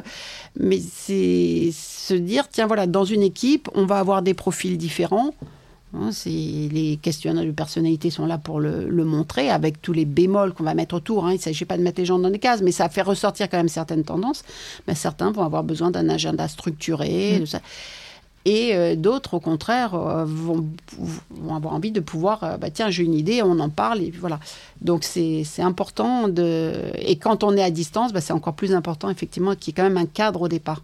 C'est- C'est l'importance du cadre. Alors en coaching, on est des ayatollahs du cadre, mais voilà, je crois que c'est très important effectivement de, de fixer euh, le cadre d'une réunion. Comment on va travailler, Mm. se fixer les règles de d'écoute, de partage du temps, enfin tout ce qu'on ce qu'on travaille quand on fait du coaching d'équipe, et euh, mais appliqué au quotidien. Et, Puis arriver à l'heure aussi en réunion. Parce que quand on Et perd arriver 10 à l'heure. minutes euh, à attendre certaines personnes où il faut répéter parce que la personne est arrivée en retard. voilà. Une très bonne référence sur le sujet pour, euh, si ça t'intéresse, euh, Florence, une entreprise euh, qui s'appelle Alan, qui est une jeune assurance mutuelle euh, qui a développé une culture de l'écrit euh, assez, assez intéressante. Mhm. Euh, on, on mettra les liens en description d'épisode. Ok, ouais, je ne connais pas du tout. Et je pense que, je pense que ça t'intéresserait. Vraiment. Sinon, il y a les réunions de gainage où euh, ça dure 5 minutes parce que Réunion de gainage. La suite de l'épisode, sois-y. Donc avançons. en 2004, donc fini le télétravail, fini le temps partiel. Alors, Et- pardon, pas fini le télétravail, Ouais. fini le temps partiel. Ok, fini le temps partiel. Euh, et tu passes à la tête des contentieux commerciaux, toujours chez IBM. Est-ce que tu peux nous dire euh, comment tu décroches ce poste et en quoi consistait tes missions? Alors en fait, comment je décroche ce poste, euh, ça va encore vous vous étonner, mais j'étais euh, dans mes trois cinquièmes à IBM Europe à regarder tout ce qui se passait dans les différents pays européens. euh, moi, ça m'intéressait beaucoup, voilà. Et puis c'est vrai que c'était quand même un rythme plus calme avec deux enfants, avec quatre enfants, pardon. Deux petits, mais quatre quand même. Et un jour, bah, le directeur juridique Europe vient me voir et me dit bah, Florence, c'est bien la belle vie, ça fait trois ans que ça dure, ouais, trois ans. Non, il va peut-être falloir retourner dans le dur. hein. La Et la belle vie. Je lui dis, bah oui, non, je comprends. Je... une rotation IBM Europe, ça dure pas toute la vie, je sais. Et, et en fait, c'est lui qui m'a proposé ce poste. Euh, je pense que c'est lui et ça venait aussi du fait que j'avais eu, euh, notamment parmi des missions très variées que j'avais au niveau de l'Europe, j'avais travaillé sur les contentieux en- dans les différents pays. C'était contentieux social, j'avais jamais fait de social, mais voilà, mais qui m'avait amené à être régulièrement en, en lien avec le euh, responsable de tous les contentieux, du contentieux en Europe. Donc il avait dû voir comment je travaillais, comment j'appréhendais les sujets. Donc je pense que c'est peut-être un peu venu aussi de, sa part. Euh, et, euh, et le juriste qui occupait ce poste en France était un juriste qui a un nom très célèbre dans les métiers du droit, qui avait une, euh, très forte aura quand même au, sein d'IBM. Et, et, du coup là, j'ai commencé à plutôt à prendre un peu peur en me disant mais attends, tu t'as jamais vu mis les pieds dans un tribunal, tu voilà, prendre la relève de Paul Henry, c'est quand même un sacré challenge. Puis je me dit mais après tout, avoir fait être juriste et avoir jamais vu ce que c'était qu'un contentieux, il manque une case. Donc j'ai dit banco, on y va à l'aventure et je tente, tout en me disant j'aime pas trop le conflit, donc je suis pas sûre du tout que ça va me plaire. Mais donc voilà, donc c'est pas moi qui ai décroché le poste, mais ça c'était une opportunité quelque part qui se refusait pas. C'était se dire bon voilà, à, la fois c'était parce que c'était pas du tout euh, retourné dans un placard au contraire, et, euh, et puis, bah, moi, je me disais, bon, non, on crache pas dessus, quoi. Enfin, voilà. Donc, on va tester, et puis on verra. Si dans un an, j'en ai assez, je, je, je, mettrai mes réserves, et puis on, rebougera. Et finalement, c'est le poste que j'ai occupé le plus longtemps. Comme quoi hein Sept ans. C'était une éternité pour moi. et est-ce qu'il y, y, a une, affaire qui t'a marqué euh, en particulier? Alors, euh, je dirais qu'il y a deux types d'affaires. Quand tu me poses cette question, ça me fait penser à deux choses. Il y a eu les contentieux commerciaux. On a eu deux très gros contentieux informatiques euh, avec que je mettrai en gros dans le même euh, lien parce que c'était en même temps, le même, les mêmes avocats en face, pas le même client heureusement, qui ont donné lieu à des expertises judiciaires qui ont. C'était pas avec Oracle? Non, il n'y avait pas Oracle dans la boucle. Ni dans l'un ni dans l'autre. non, non. non, c'était des clients. Ouais sur des contrats d'intégration de système qui avaient capoté. Et, donc, euh, donc ça, ça m'a marqué parce que ça a été pour moi le début d'un travail en mode projet. Hein, c'était euh, j'étais le juriste en charge des dossiers. Il fallait que je choisisse les avocats avec lesquels on allait travailler. On se faisait assister par des experts, techniques que je choisissais parmi les experts de la CNEGITA, qui sont des, des techniciens informatiques. Euh, voilà, donc constituer mon pôle de soutien externe, constituer des équipes internes, donc aller rechercher et remotiver les directeurs de projet qui avaient travaillé sur ce projet qui voulaient plus en entendre parler, donc constituer des équipes et faire que cette association entre l'équipe externe et l'équipe interne fonctionne bien. Ce qui fait que pour chaque dossier, je prenais pas forcément les mêmes avocats externes. Parce que je savais qu'en fonction de la personnalité de la personne la plus, euh, pas fragile, mais on va dire fragilisée par le dossier, il y avait une, psychologie, une façon d'être qui allait fonctionner avec tel avocat ou pas tel autre. Les avocats sont comme nous, ils ont tous chacun leur personnalité. Il y avait des dossiers sur lesquels, euh, à technicité égale, les profils allaient mieux s'assembler. Mhm.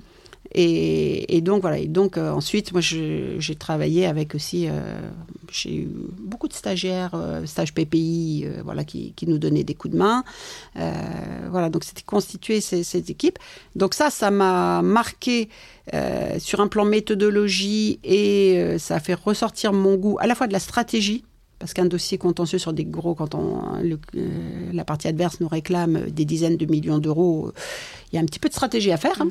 et aussi bien interne que judiciaire.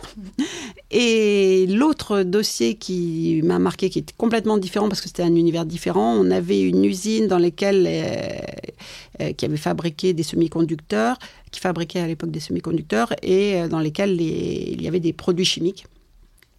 Et on a, il se trouve que au niveau mondial, euh, sur ces différentes usines, il y a eu, euh, je dirais, des allégations de euh, problèmes de malformation d'enfants à la naissance, de parents qui avaient travaillé sur sur ces, ces sites.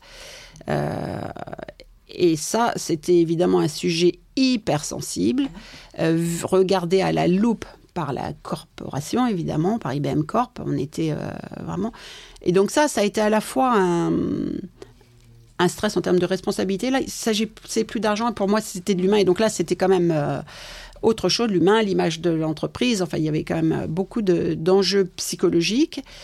Et puis, euh, la curiosité, parce qu'on allait parler euh, chimie, maladie, donc c'était complètement nouveau. Donc ça, ça, ça réveillait certaines fibres. Et, euh, et puis le, côté humain des réunions d'expertise où on avait euh, les parents d'enfants qui, étaient qui avaient ces malformations. Sur un autre cas, c'était un jeune qui avait euh, des malformations. Et ça, j'ai encore un peu le souffle coupé quand on en parle. c'était Fallait respirer avant, fallait respirer après. Hein. Parce que. Et heureusement, on avait. Euh, euh, j'avais obtenu de la Corp qu'on travaille avec un, conseil avec qui on a géré ces dossiers, qui était d'une humanité extrême et qui, moi, m'a permis d'assumer ce que je faisais. C'est-à-dire d'expliquer à des parents que les malformations de leurs enfants, elles n'ont rien à voir avec leur travail. Ça, ça doit être dur. Et ça, c'est dur parce qu'en réalité, les parents, qui, je pense notamment à, un couple, euh, personne n'avait été capable de leur expliquer d'où venaient les problèmes de leur enfant et ils pensaient avoir enfin trouvé la réponse. Et en fait, on leur dit non. Et là, on leur dit non, avec à l'appui, parce qu'évidemment, on s'était appuyé d'un médecin hyper pointu spécialisé. Euh, on était chez un expert judiciaire spécialisé dans le domaine. Et la conclusion du dossier, ça a été que, ben non, il n'y a rien à voir, monsieur. Vous étiez pompier, vous aviez une blouse qui vous enlevait. Enfin, c'était pas possible. Donc, heureusement, pour moi, c'était plus facile parce que c'était assez binaire. Pour eux, ça l'était pas du tout. Mais scientifiquement, c'était très clair. Il y a eu, sur les trois dossiers, il y en a eu un où c'était un peu moins évident, où il y avait plus de débats. Mais les trois bon, ont, mis hors de cause euh, la société. Mais ça, c'était. Euh, en temps passé, ça a pris beaucoup moins de temps que les, deux autres dont je vous parlais, mais en termes émotionnels, c'était compliqué. Et, là, j'ai vraiment apprécié le choix qu'on avait fait du conseil qui, qui nous accompagnait, parce qu'il y avait un sous-traitant d'IBM qui était aussi dans, présent, qui avait un avocat beaucoup plus vindicatif, agressif. Et j'avais déjà du mal à le supporter, mais ça aurait été le mien, je crois que ça on aurait changé en cours de dossier. Donc, euh, donc nous, au contraire, il était très dans l'écoute, très dans l'empathie, très dans voilà et calme, posé, et juste factuel. Quoi. Je, te sens ému dans. Eh oui, oui, c'était. c'est vrai que c'était. Euh, Oui, sur le plan humain, c'est compliqué. Alors, il y a des, des, juristes qui font ça toute la journée, hein, de défendre. Nous, c'était pas du tout notre cœur de métier. Nous, on était dans le dur, l'informatique, les logiciels, les bon. Mais, tu, mais, tu, vois, c'est super intéressant. On, va encore dire que je suis cucul la praline, mais euh, pour moi, finalement, c'est l'exemple même que euh, c'est pas toujours le cliché de la grosse entreprise, de la grosse, grosse entreprise qui, qui euh, va euh, dans un contentieux s'acharner contre le petit particulier. Euh, euh, et ça, peut être le cas, mais euh, à l'intérieur, il y a des personnes qui ont. Il y a des humains qui ont à ça. Et, voilà. et, je dis, je, voilà, je dis pas que c'est tout rose. non, je ne sais pas. D'autres juristes l'auraient sans doute peut-être vécu différemment. Bien sûr. Mais en tous les cas, je pense que cette humanité peut-être que j'avais et qu'avait cet avocat ont fait qu'on a gagné le dossier. Mm. Parce qu'on n'a pas énervé l'expert. Mm. Oui. L'autre, je peux vous dire qu'il a agacé l'expert. L'expert, il était euh, sur le dossier le plus compliqué des trois. Euh, il avait un rapport d'expertise d'un expert qui était euh, qu'il avait envie d'un peu de croire. Enfin voilà.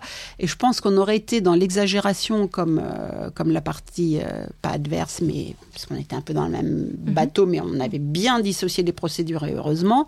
je suis pas sûre qu'on serait arrivé au même résultat. Et sur les aléas judiciaires, hein, quand on dit l'aléa de la justice, c'est que quelquefois ça tient à... Ça tient pas grand-chose. Ça tient pas grand-chose, mais je peux vous dire, je me souviens de la maison de l'expert, je me suis restée dans la campagne, je me souviens d'être dans la voiture en sortant et dire bon maintenant tu respires avant de conduire, on met un moment avant parce que c'était mm, mm. pour moi émotionnellement très fort. Ouais, une, une affaire, enfin ou deux affaires qui t'ont marqué et c'est à cette période-là que tu as développé davantage peut-être le, goût de l'humain, la gestion de l'humain, le relationnel. Euh, est-ce que tu peux nous en dire un peu plus? Bien, j'ai à la fois dans la partie, comme je disais tout à l'heure, association pour constituer une équipe qui fonctionne. Donc l'intelligence relationnelle, hein, quelque part, qui va y avoir. Euh, et euh, également la partie euh, sur un, des dossiers informatiques, là pour le coup, le, au tout début, première réunion avec nos avocats, l'expert que j'avais choisi autre, et le directeur de projet qui nous dit, bon, j'ai tout fait mal, on a tout fait mal, c'est la cata. On sort de réunion, on se dit, ah bah c'est bien, il y, a 90 ou 100 millions à la clé, euh, on est bien parti là, comme ça. bon, euh, finalement, on a, on l'a soutenu, on dit, mais attends, maintenant, on va regarder factuellement ce que tu as fait, ce que tu as écrit. Et on a épluché, on a tout décortiqué.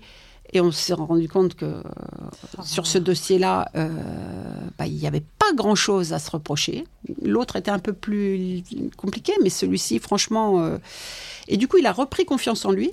Donc on est dans l'humain. là. Mm. Et dans le travail qu'il avait fait, il a en cours, parce que l'expertise a duré trois ans, enfin l'expertise euh, technique a duré trois ans. Entre-temps, il a quitté IBM, il est allé travailler dans une autre entreprise. Il a accepté de travailler en consultant externe pour, nous, pour rester sur le dossier.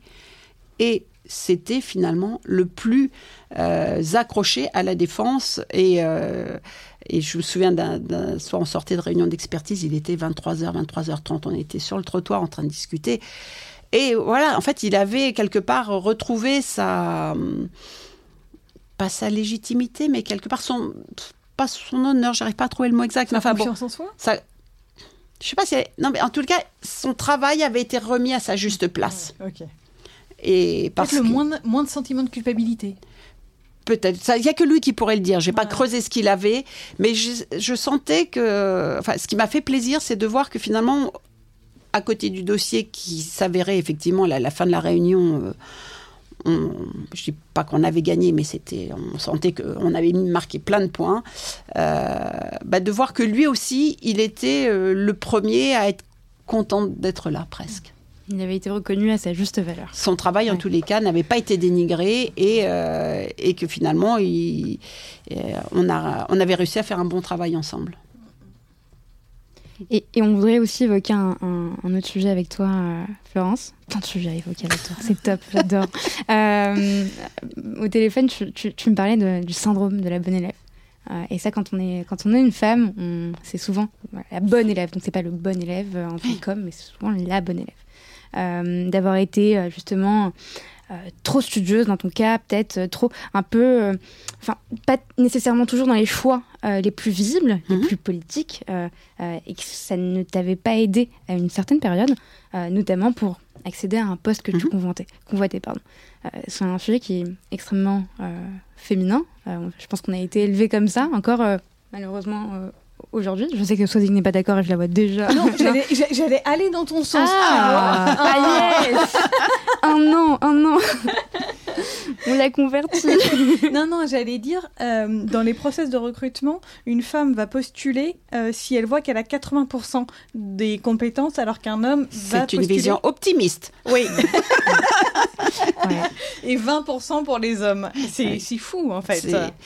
Tu me rappelles une anecdote avec une avocate avec qui on travaillait qui me racontait ses évaluations annuelles et qui avait notamment deux collaborateurs dans son équipe qui étaient euh, de bonne pointure. Euh, et elle s'était fait son opinion sur le travail de l'un et de l'autre. Elle trouvait que la fille avait super cartonné et que le garçon avait, euh, il avait bien marché, mais enfin bon, il y avait des petites choses à revoir. Entretien d'évaluation avec la jeune femme. Alors ça, j'aurais pu faire mieux. Ça, j'aurais pu faire mieux. Ça, je- hein Mm, mm. Et le jeune, j'ai fait ci, j'ai fait ça, et, Mm. et passe sous silence complètement.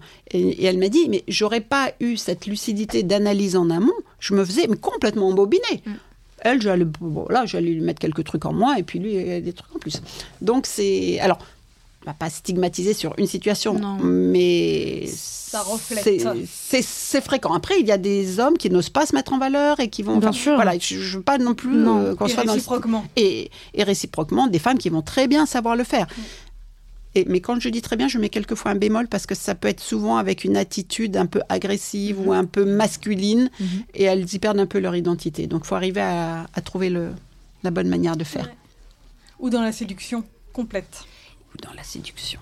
Et puis, c'est euh, dans le syndrome de la bonne élève, c'est pas non plus Alors- une manière de victimiser la, la- la femme. hein, pas non, non, tout. mais tout à fait. Non, non, mais là, et là, en fait, quand je, je, je t'ai parlé de, de Mhm. ça, euh, c'est que je pense que quelque part, j'ai toujours été une petite fille sage, élevée euh, chez les bonnes sœurs, euh, voilà. Et puis, je- même si j'ai un peu euh, fait des choses en zigzag à 20 ans, euh, ça restait quand même, somme toute, bien gentil. Et euh, à partir du moment où j'avais des responsabilités, en fait, je crois que c'est ça, c'est que je suis quelqu'un de.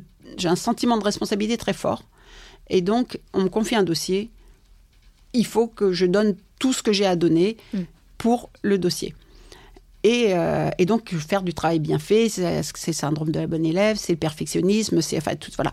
Mm. Et, et c'est aussi là-dedans que je prenais mon plaisir. Hein, ça a été aussi un peu le, le piège, c'est que euh, une ou deux fois, mon boss m'a dit mais Florence, on est devenu, euh, euh, bon, je veux le dire après tout, une compagnie low cost, il disait ça. Donc, t'es pas obligé de faire aussi. J'ai dit oui, mais moi ça m'intéresse pas.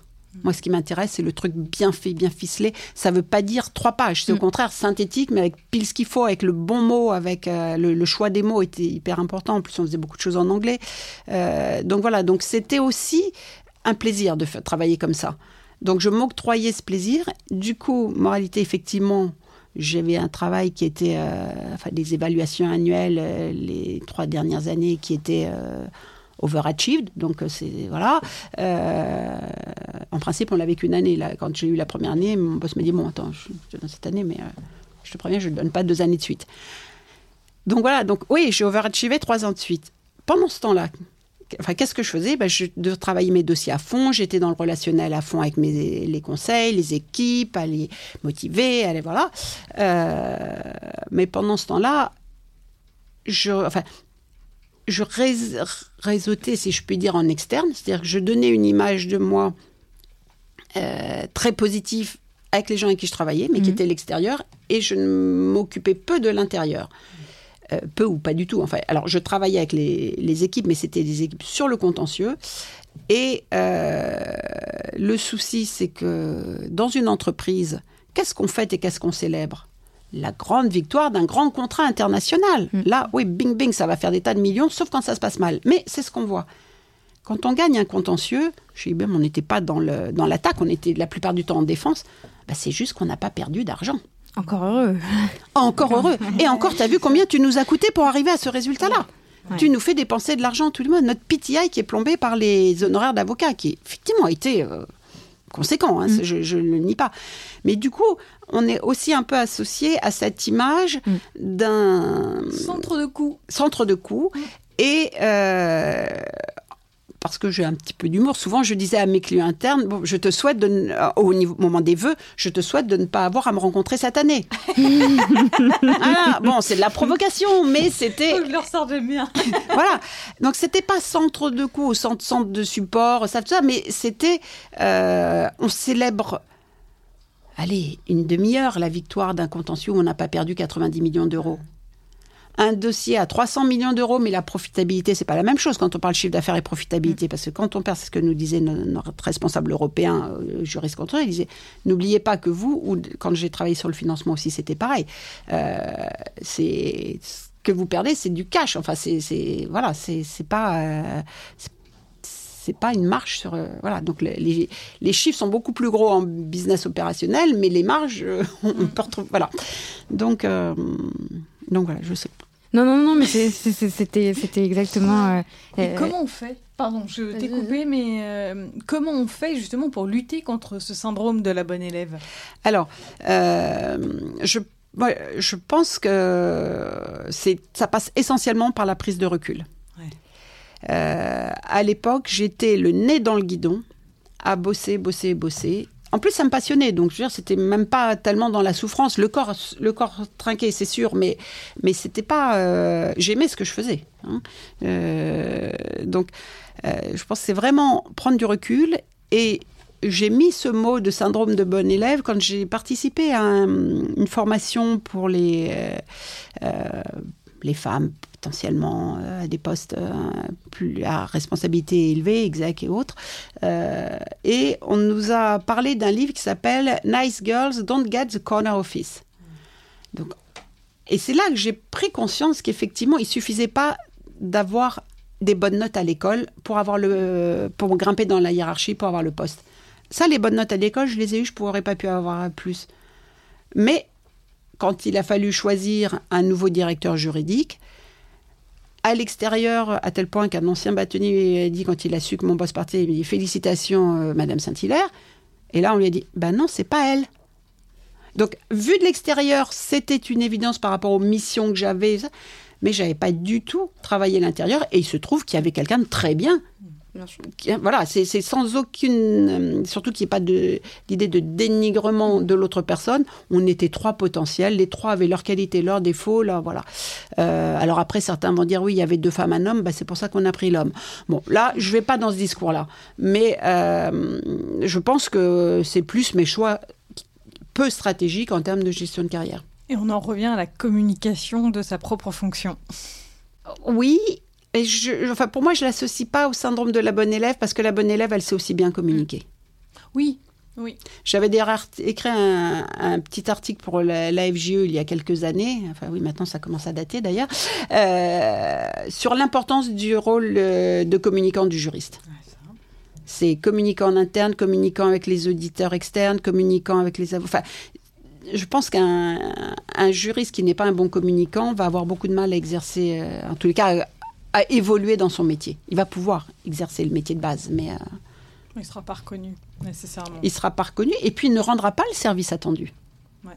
Enfin, si on met le mot, si on met des choses nobles dans communicant, ouais. hein, euh, si on parle de réseauter, faire de la politique, c'est un peu autre chose. Enfin, mais c'est moi là, j'étais sur le terrain de savoir communiquer, c'est-à-dire savoir faire un mail précis, clair, euh, court, euh, concis. On, on, avait une règle, hein, c'était un mail doit pas faire plus d'un écran.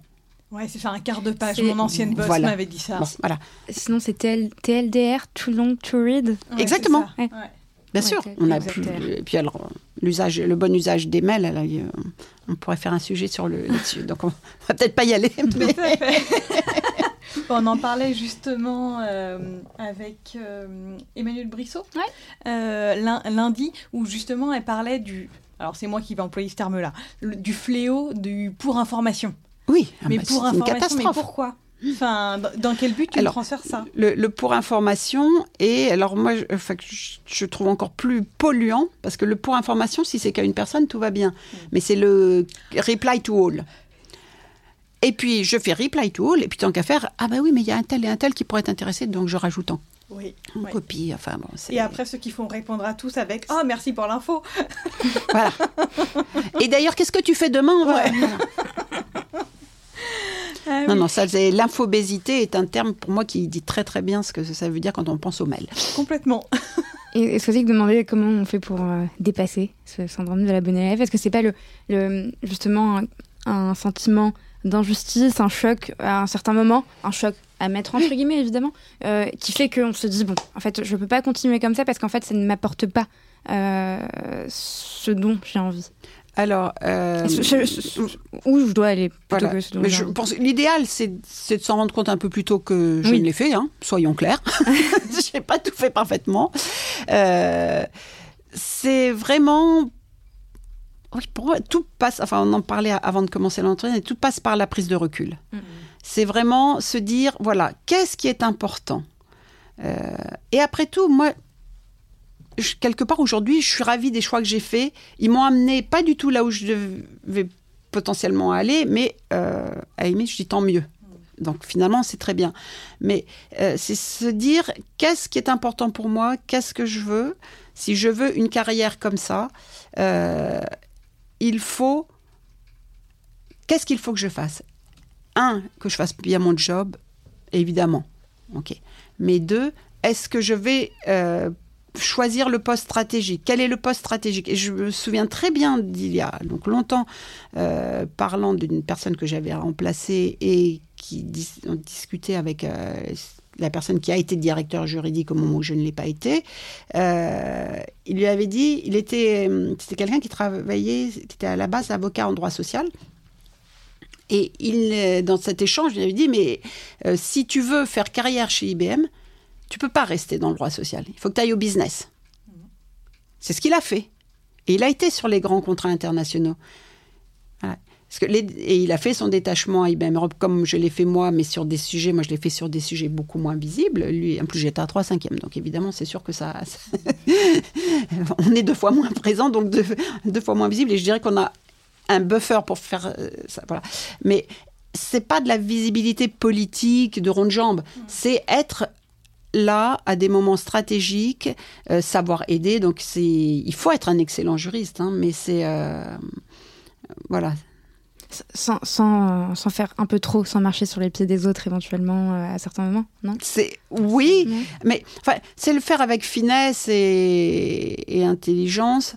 Bon, ça, ça c'est certain, mais c'est vraiment je pense sortir de c'est ça sortir de la bonne élève c'est euh, puisque c'était ça la question mmh. de, de, départ mmh. c'est euh, se dire que la bonne élève euh, on s'en fiche mmh.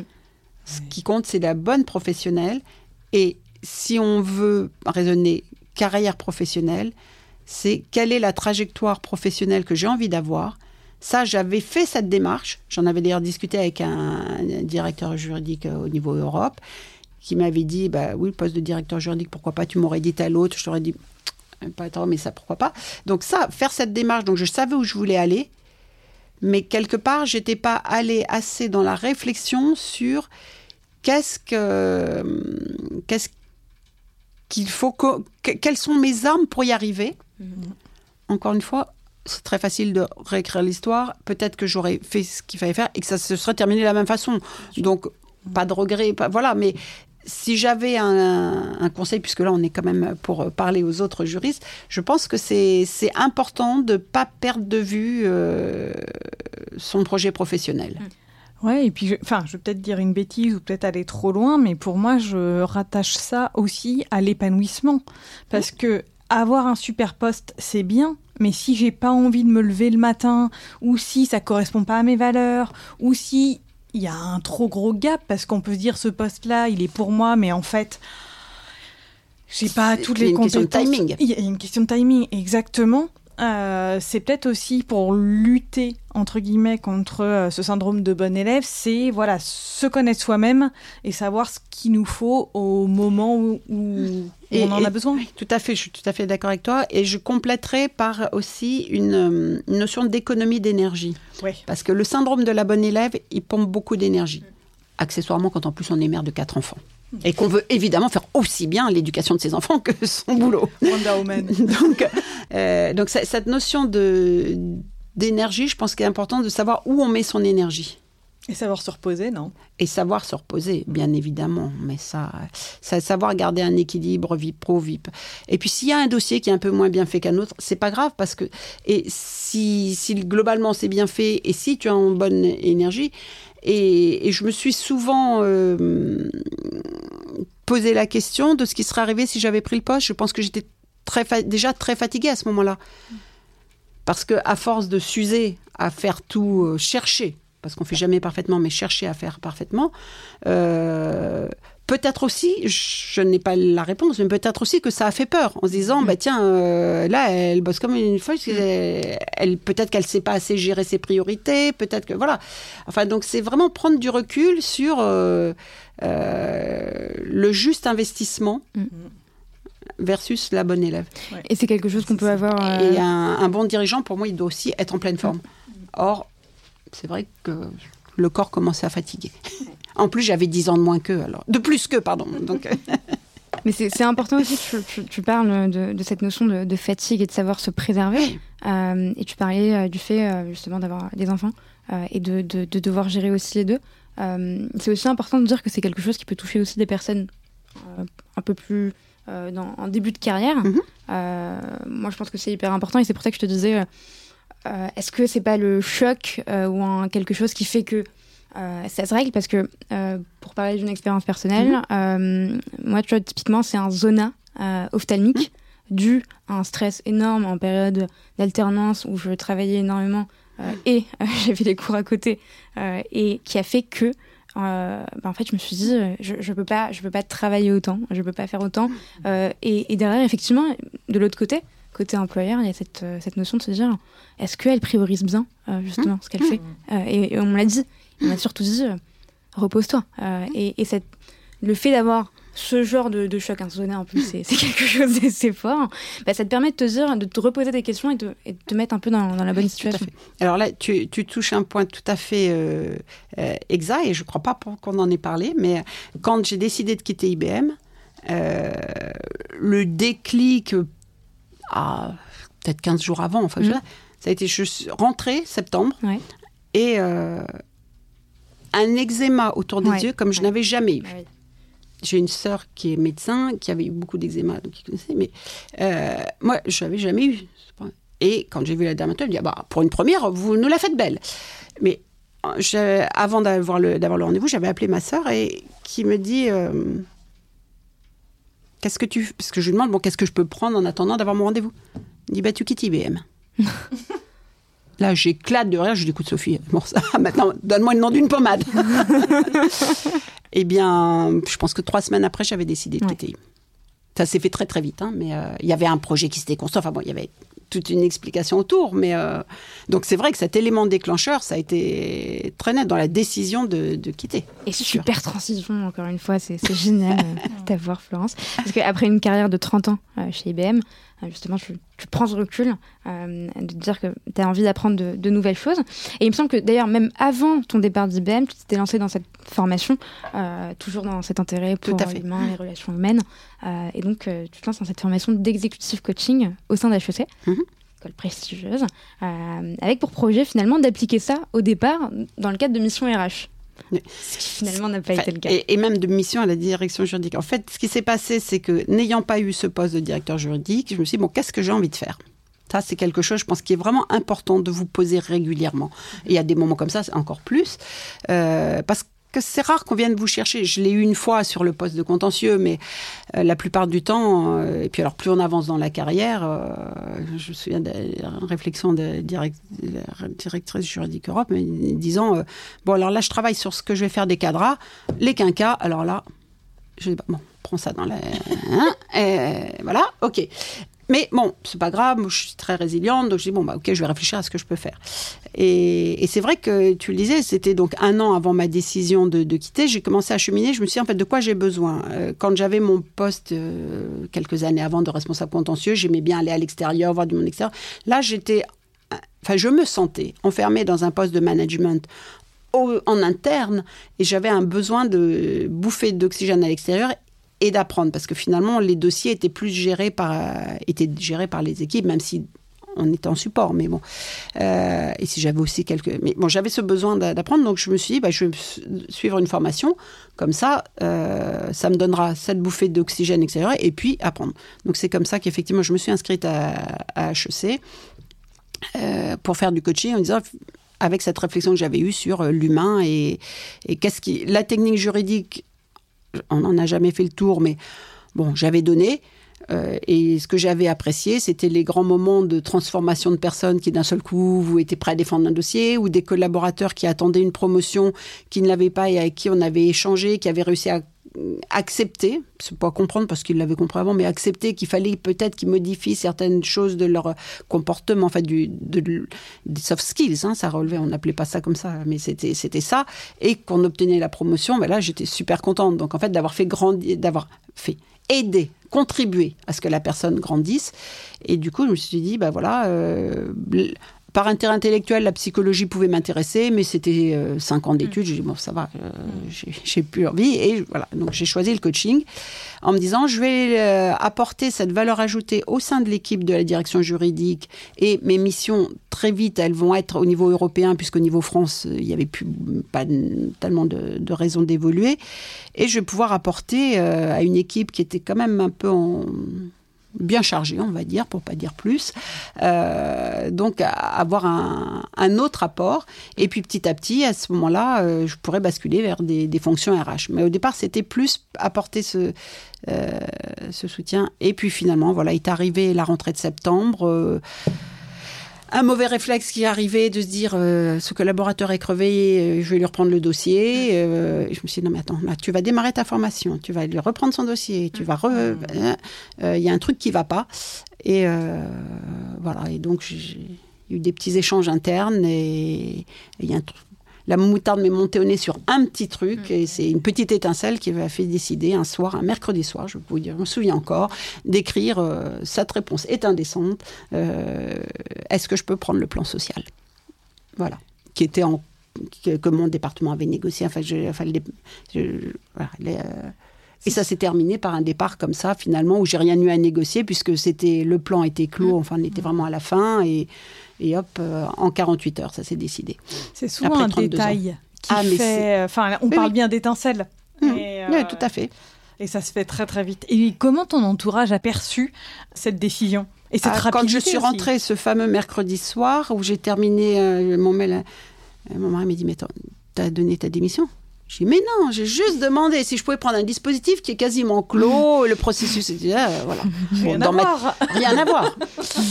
bon, euh, donc 48 heures après, ce qui m'avait fait monter au plafond, on m'a dit, mais bon, ok, on est d'accord, gna gna gna. Euh, donc tu peux, bien sûr, mais si tu veux vraiment partir, euh, ok, euh, comme tu connais le dispositif, comme tu as un projet, comme machin, voilà. Bon. Et j'ai dit, bah. Et donc ça, c'était le vendredi soir. On m'a dit, bah ok, si tu veux partir. Et le samedi matin, j'avais rendez-vous avec le cabinet de placement au téléphone en allant en Bretagne, en voiture. c'était très pratique, euh, avec des copains à l'arrière. Et j'ai eu oh, rendez-vous avec le cabinet de placement qui voulait vérifier que j'avais effectivement un projet de coaching et autres, enfin, qui était mon projet de coaching. et, et voilà. Et, donc après, mon mari a été sur une planète. Euh, il m'a regardé, qu'est-ce que c'est que cet engin bizarre hein. Et en plus, je partais dans une discipline, ça ressemble un peu à la psy. Euh, oh là là, c'était. euh, il, il comprenait plus du tout ce qui se passait à la maison, pour répondre à la question. Ouais, il y a un peu aussi le regard. Euh, alors, c'est pas du tout vrai, mais le regard un peu. la perception sur le coaching, c'est. Bien sûr. C'est du bullshit. Mais bien sûr, mais c'était ça qu'il avait en tête. Et puis j'avais j'avais un poste, oh non, je, je risquais pas d'être virée. J'avais un salaire très confortable. Mm. Qu'est-ce que j'allais faire à ce truc-là? C'est audacieux. Mais pour, c'est oui, certains diraient c'était inconscient, mais peu importe. mais euh, c'était au, moins audacieux. Mais c'était c'était même c'était une espèce d'évidence. Pour moi, il y a une espèce de fulgurance, une évidence, il fallait le faire. Mais pour compléter la question, puisque là j'ai parlé de la réaction de mon mari, mais un ou deux mois après, les retours que j'ai eus, mais, on, mais t'as perdu 10 ans. En, physiquement. Les gens étaient stupéfaits, je l'ai entendu, mais à plein de reprises, en, quelques mois, les gens me disent, mais t'as perdu 10 ans.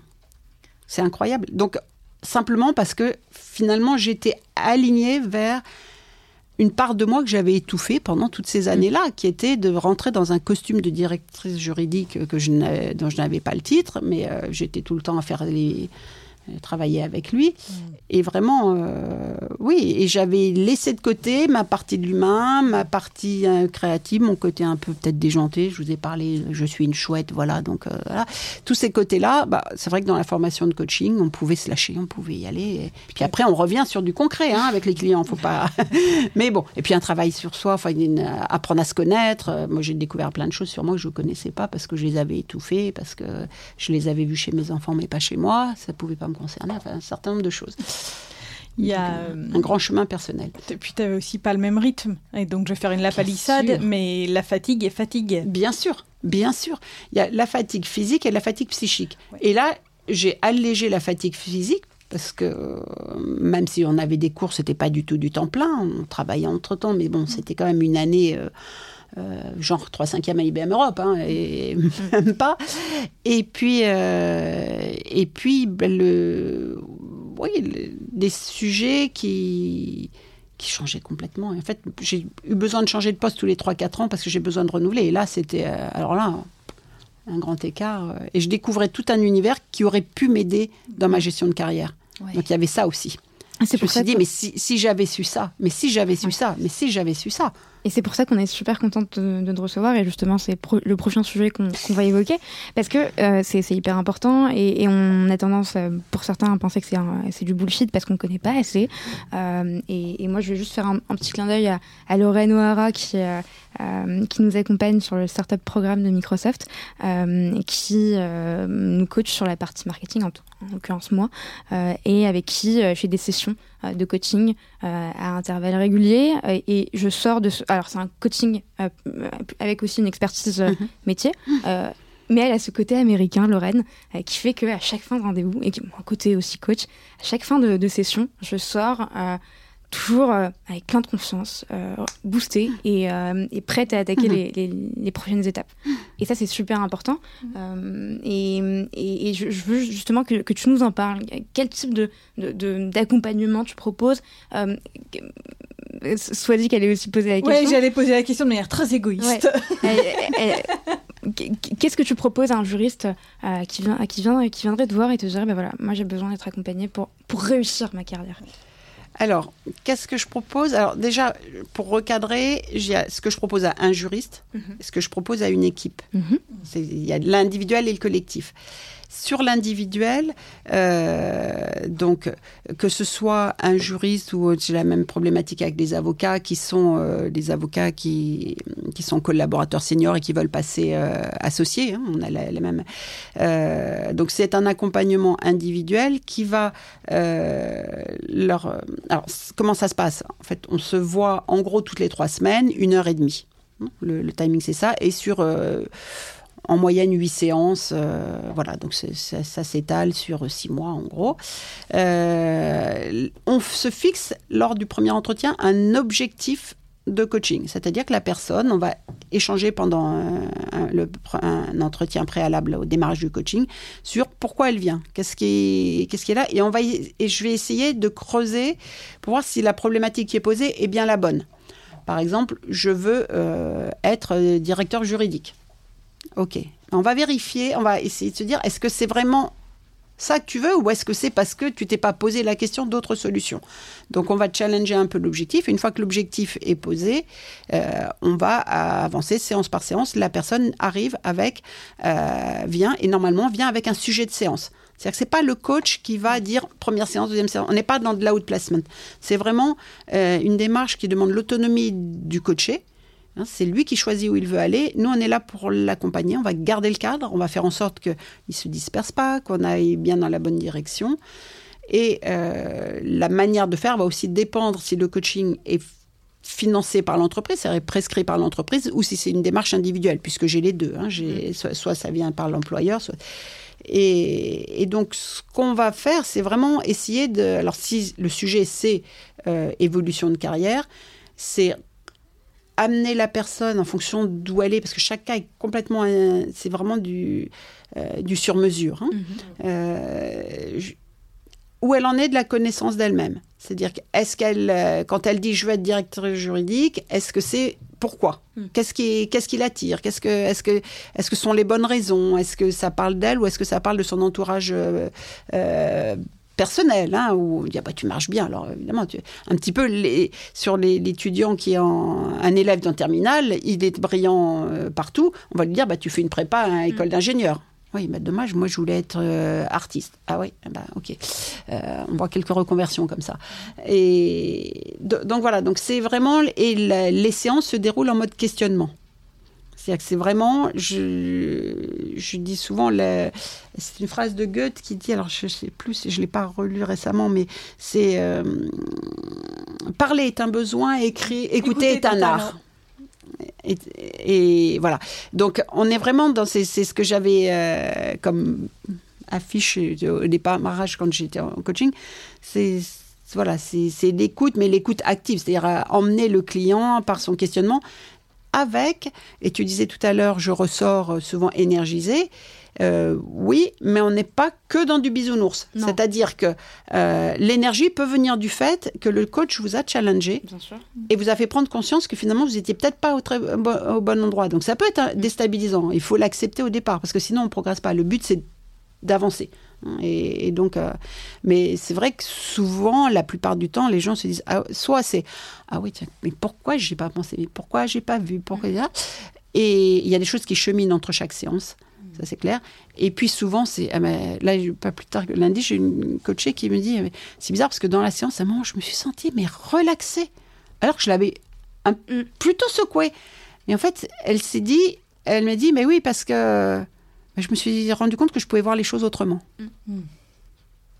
Ah bah oui, bah du coup, ça, quand on sent qu'on a une possibilité de faire autre chose, c'est mieux que quand on se sent enfermé. Effectivement. Moi, j'allais j'allais te poser deux questions en une, mais en t'écoutant, je me rends compte que ça n'a pas de sens. Euh, parce que tu disais que... c'est- En fait, ma question, c'était si tu avais un conseil à donner euh, à un, un- on va dire, un juriste junior, Mhm. euh, est-ce que ce serait le même qu'un juriste senior?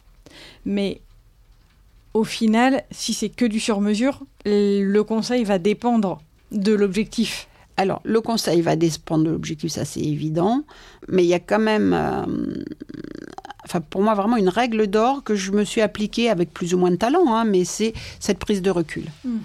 Périodiquement, posez-vous la question est-ce qu'est-ce que j'aime dans ce que je fais? Qu'est-ce que qu'est-ce que qu'est-ce que je n'aime pas? Quelles sont mes forces et mes fragilités? Quelles sont mes valeurs qu'est-ce qui me motive? Qu'est-ce qui écoutez-vous quand vous faites certaines choses Qu'est-ce qui vous met en joie? Il y a des moments dans la journée où waouh, ça paraît fluide, facile. Ben ça, il faut les noter. Donc, soit on est capable de le faire seul, c'est très bien, mais ça demande quand même une certaine rigueur. Donc, quand je disais je l'ai fait, mais pas forcément. Donc, oui, je l'ai fait en disant à certaines étapes clés, quand je sentais que je commençais à m'ennuyer un peu dans mon poste, je me suis posé la question quelle est la next step? Qu'est-ce que je vais faire? Voilà. Mais on peut aller plus loin, justement, dans la connaissance de soi et dans la prise de recul. Et quand je dis prise de recul, c'est sur soi, mais c'est aussi sur l'entreprise, c'est-à-dire qu'est-ce que moi, qu'est-ce que je, de quoi j'ai besoin, dans quel système j'évolue? L'entreprise, puisqu'on est entre juristes d'entreprise, c'est un système dans lequel sont présentes des exigences, des valeurs, des façons d'agir, des relationnels.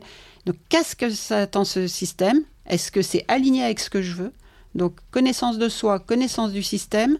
Et une fois qu'on a ça, je dis le, point d'orgue, hein, c'est en termes de conseil, c'est oser. Mm. C'est vraiment oser. Pour moi, c'est euh, d'ailleurs c'est un atelier que j'anime pour des cadres en transition professionnelle. Euh, oser, c'est se dire finalement. Euh, qu'est-ce que la plupart du temps on se rend compte alors ça c'est une autre citation mais que les choses ne sont pas difficiles ne sont enfin ce n'est pas parce que les choses sont difficiles que nous n'osons pas c'est parce que nous n'osons pas qu'elles sont difficiles mm. en fait qu'est-ce que ça coûte d'aller poser la question de, à, une tierce personne? Soit alors, il ne s'agit pas de faire n'importe quoi, il faut mm. garder son, bon sens, mais euh, on ne va pas sauter de la fenêtre sans parachute, bien sûr. Et encore, quand on quitte 32 ans d'IBM, si j'avais un parachute, j'avais ma formation HEC. Mm. Donc j'avais quand même un parachute et c'était une formation pas choisie au hasard sur un coup de tête les 24 heures précédentes. Donc c'est vraiment oser euh, et oser ne pas rester seul oser se faire accompagner. Hein, c'est, ça peut être un mentor au sein de l'entreprise qui connaît, qui va connaître la culture d'entreprise, qui va vous aiguiller sur la façon de faire. Et s'il est un petit peu habitué à remplir ce rôle, qui va pouvoir vous dire, mais attention, là, oui, c'est très bien ce que tu fais, mais est-ce que ça va vraiment là où tu veux aller? Ou euh, si on n'a pas envie de mélanger, les gens, parce que il y a toujours ce problème de confiance au sein de l'entreprise, bah, c'est effectivement faire appel à un coach. Hein. Faites appel à Florence Saint-Hilaire. On vous la recommande chaudement. Et donc, si on est, si on est auditeur de, de Paroles de juriste, on n'avait pas prévu cette question d'ailleurs. Peut-être qu'on va devoir la couper si j'ai pas la réponse que je veux. Ah, parce qu'en fait, il faut que. Jusqu'à présent, je vous préviens que j'ai répondu ce que je voulais et pas ce que tu voulais. c'est vrai, c'est vrai. Après, c'est toi qui coupes. Mais est-ce que, parce que ça, c'est impossible de me faire dire quelque chose que je ne pense pas. Et alors, encore moins maintenant. Et est-ce que c'était pas le deal? Est-ce qu'on n'avait pas dit euh, justement euh, au départ qu'on allait faire ça? Toujours, on, veut toujours que les, enfin, que, les invités disent ce qu'ils veulent et pas, un message. Sinon, je ne serais pas venue. Si je n'avais pas senti que j'avais cette liberté de parole, je ne serais pas venue. Et d'ailleurs, on t'en remercie euh, encore. Mais alors, si on est auditeur de parole de juriste ou auditrice de parole de juriste et qu'on veut se faire coacher par Florence Saint-Hilaire ou que on est directeur juridique et qu'on veut que cette direction juridique puisse en mmh. bénéficier, mmh. comment on fait? Comment on fait? Eh bien, on me contacte. Super. Alors, j'ai un site internet. mon cabinet s'appelle FSH Coaching. Donc, vous tapez fshcoaching.fr à la limite. Enfin, bon, je crois que maintenant, il sort à peu près euh, facilement. Mhm. Et vous verrez à ce moment-là sur le site, évidemment, la partie coaching individuel dont on a parlé, mais également les, tout ce que je fais en collectif. Mhm. Euh, comme par exemple, la, semaine dernière, j'étais chez un, grand groupe euh, parler de l'intelligence émotionnelle. Mhm. Donc, on a passé trois heures avec la direction juridique, enfin, les, les personnes, l'équipe de la direction juridique, euh, sur leur donner les bases de l'intelligence émotionnelle. Qu'est-ce que c'est? Pourquoi ça en quelle place ça a dans l'entreprise, quelle place on veut lui donner, euh, comment et comment l'améliorer, puisque l'avantage c'est que autant le, QI ça va être difficile de l'améliorer, autant l'intelligence émotionnelle ça se travaille et ça peut s'améliorer. Donc euh, donc voilà, euh, il y a des, pour les, avocats, mais la FJ aussi, mm. sur le stress, et, puisque j'ai fait mon mémoire de certification sur le burn-out. Et puis voilà, et puis sinon. Euh, sinon, est-ce qu'on a, on a, un code promo euh, parole de juriste Alors, y a, je vais dire qu'il y a le code promo AFJE. Eh ben, très bien, parce que tu mais sais. Mais c'est pas un code, mais, euh, parce que je suis, je, je, suis toute seule avec moi-même. J'ai été deux ans dans un cabinet, mais maintenant j'ai repris à nouveau mon indépendance. Donc je sais, la seule chose, c'est que je sais adapter mes tarifs mm. à, au niveau de responsabilité. Il est évident, même si c'est et ça j'y tiens, c'est le même service, mm. le même engagement, la même qualité de service comme le plaisir sera le même, le tarif va être adapté au, entre un juriste junior et puis un directeur juridique. Effectivement, il va pas. Et puis il y a un tarif euh, particulier, Mhm. c'est-à-dire quand vous venez en direct, Mhm. et un tarif entreprise. Et tu as bien Parce qu'il faut quand même vivre un peu, donc il faut quand même de temps en temps ait un- une rémunération. Et souvent les gens disent oh, mais les- le coaching c'est cher. Je dis écoutez moi j'ai vu des notes d'honoraires d'avocat hein, pendant des années. Euh, 400 euros de l'heure ça vous faisait pas peur. hein. Euh, C'était même parfois plus. Donc euh, bon voilà. Ouais, tu- mais c'est évident qu'un particulier euh, bien raison récupère pas la TVA, déduit Ouais. pas ça de ses frais. Enfin C'est voilà. Donc c'est Mais c'est bien pour ça que je ne donne pas de tarif. C'est- bien d'expliquer ça aussi parce que le, le prix peut être une, une barrière Ouais. uniquement Bien sûr, psychologique bien et- sûr. et de dire que tu l'adaptes aussi. Ça, aux- ça demande un investissement financier, c'est certain. Euh, voilà. Mais et puis mon, je conclurai juste parce que j'ai quand même une petite casquette qui, qui me tient à cœur, c'est d'accompagner les profils atypiques. Ouais. Je- J'en en a, j'ai juste dit en deux mots, mais vous verrez ça sur le site. Mais euh, les- tout ce qui est un peu neurodiversité, les gens qui qui fonctionnent euh, souvent très vite Mhm. et du coup qui, ont, qui peuvent avoir, soit ça roule et il n'y a aucun problème, et qui peuvent aussi avoir du mal à trouver euh, leur place dans l'entreprise. Et j'y tiens aussi parce que c'était, enfin je- j'en parle parce que c'était une de mes motivations pour le coaching. Mm. C'est d'avoir vu des gens que je trouvais brillants ou intéressants. ou- qui étaient dans des placards, qui étaient... Et ça, j'avais vraiment envie, au départ j'étais coaching chez IBM, j'avais aussi envie de travailler là-dessus. Mm, mm. Donc finalement, j'ai après en travaillant sur moi, sur j'ai mieux compris pourquoi ces personnes-là m'attiraient. Et, et du coup, bah, comme ça fait 20 ans que je m'intéresse au sujet et que j'ai lu des choses sur le sujet, en parallèle de mes enfants et de mon boulot. Mais mais il y avait mes enfants un peu quand même à la base, j'en avais besoin pour eux. Donc euh, ça fait 20 ans que je connais ce sujet, un sujet très à la mode, mais euh, chez moi, ça fait 20 ans que c'est c'est présent. On mettra toutes les infos évidemment en description de l'épisode et on recommande encore une fois euh, Florence. Voilà. En sachant même que du coup, étant donné qu'on est partenaire à FJE, euh, bah, tous les auditeurs euh, qui sont adhérents à FJE peuvent notamment participer aux sessions de, de, de De- formation. voilà. Et ben, la prochaine est vendredi. Dans deux jours. Exactement. Vendredi dans deux jours, l'épisode ne sera pas encore publié. Ben voilà. donc, euh, Mais- il y aura une prochaine après. une- donc voilà. voilà. Regardez l'agenda de la FJE et puis tout ira bien. Merci Florence. Dernière question Dernière question. Euh, quels sont les challenges et les objectifs que tu voudrais réaliser qu'on pourrait te souhaiter pour la suite de ta carrière? Alors, les challenges. euh, Alors, d'abord, la suite de ma carrière, vous êtes adorable de parler de la suite de ma carrière à l'âge que j'ai. Pourquoi? On va dire, les- bah, parce que la notion de carrière, elle est un petit peu. euh, je, vais le lâcher, hein, j'ai 62 ans. Donc, euh, Et alors? Et alors, hein Et alors? Mais je- c'est pour ça que j'ai- envie de plus d'utiliser le terme de vie professionnelle. Je ne sais pas pourquoi, mais ça me ça résonne mieux. Carrière, pour moi, c'est entreprise. Pour moi, l'entreprise, Ouais, Et puis c'est connoté négativement parfois. pas forcément. C'est pas ça, mais c'est. Sais pas. Pour moi, ça évoque plus l'entreprise. Bon, voilà. Donc, pour ma vie professionnelle, bah, c'est d'être euh, de rester toujours épanoui, de retrouver par moments on la perd, mais la petite flamme que j'ai eue la première année où là c'était euh, ça brillait dans il y avait des étoiles dans les yeux de tous les côtés, Euh, et puis d'arriver à faire mon, petit chemin aussi avec ces, profils atypiques sur lesquels j'ai envie de faire pas mal de choses. Et pour l'instant, mon rêve secret, c'est de. Je suis pas du tout une artiste. Je fais des gribouillis. Euh, tout ce qui est créatif m'attire, me plaît. Je me suis formée à l'improvisation théâtrale pour accompagner les équipes. Donc, je suis facilitatrice en improvisation théâtrale pour euh, travailler sur l'agilité, l'écoute, enfin, voilà, tout ça. Et c'est vraiment d'arriver à, à utiliser toutes ces casquettes que j'ai emmagasinées, euh, un petit peu, allez, on va dire atypiques, mais, mais d'arriver à transformer, c'est-à-dire que, que ça ne soit pas que pour moi. Donc faire ces ateliers d'impro avec des, des professionnels et pas, ju- pas juste pour s'amuser et, et éventuellement l'impro avec les atypiques. Tu vois, l'impro, encore un lien. Bah ouais, Mais toujours. je ne, on développera pas. Gé- Généralement, on a une, une dernière partie sur le podcast qui Oui. consiste à, à poser quatre questions. Euh, J'ai vu vos quatre questions. Alors je vous laisse les poser, mais je pense que... Ah, est-ce que tu es prête à Ah, je suis du prête. tac au tac Ah, du tac au tac, mais... euh, Question pour un champion avec le voilà. Top, je te vois concentrée. Ah oui, parce que si, si elle ressemble à ce que j'ai vu euh, sur le euh, document, ça, ça va pas être simple. Ok, si tu devais révolutionner un processus métier, quel serait-il? Voilà, alors le processus métier. Déjà, la notion de processus, processus métier, parce que du coup, je, sais pas, c'est. Je, pense, je sais pas pourquoi je pense au recrutement. Recrutement, être plus dans l'ouverture, être plus. euh, oui, là, c'est comme ça, spontanément, puisque c'est du tac au tac, c'est Ouais. ce qui me vient, c'est être plus ouvert au profil atypique. Ben Et que ce soit pas juste un mot à la mode pour faire bien, la diversité, l'inclusion, tous ces sujets-là qui me tiennent à cœur. Tu as bien raison. Euh, deuxième question, quel est ton conseil numéro un pour bien collaborer avec ses clients internes? Alors, je dirais écoute, pédagogie, Mhm. Patience Résilience. et résilience derrière. Mais ça, c'est pas la collaboration, c'est soi, c'est pour survivre soi. Troisième question, euh, qui n'est peut-être pas d'actualité. Ça doit être celle qui. C'était quels outils utilisez-vous au sein de la direction juridique? Alors, je ne suis plus au sein de la direction Voilà. juridique.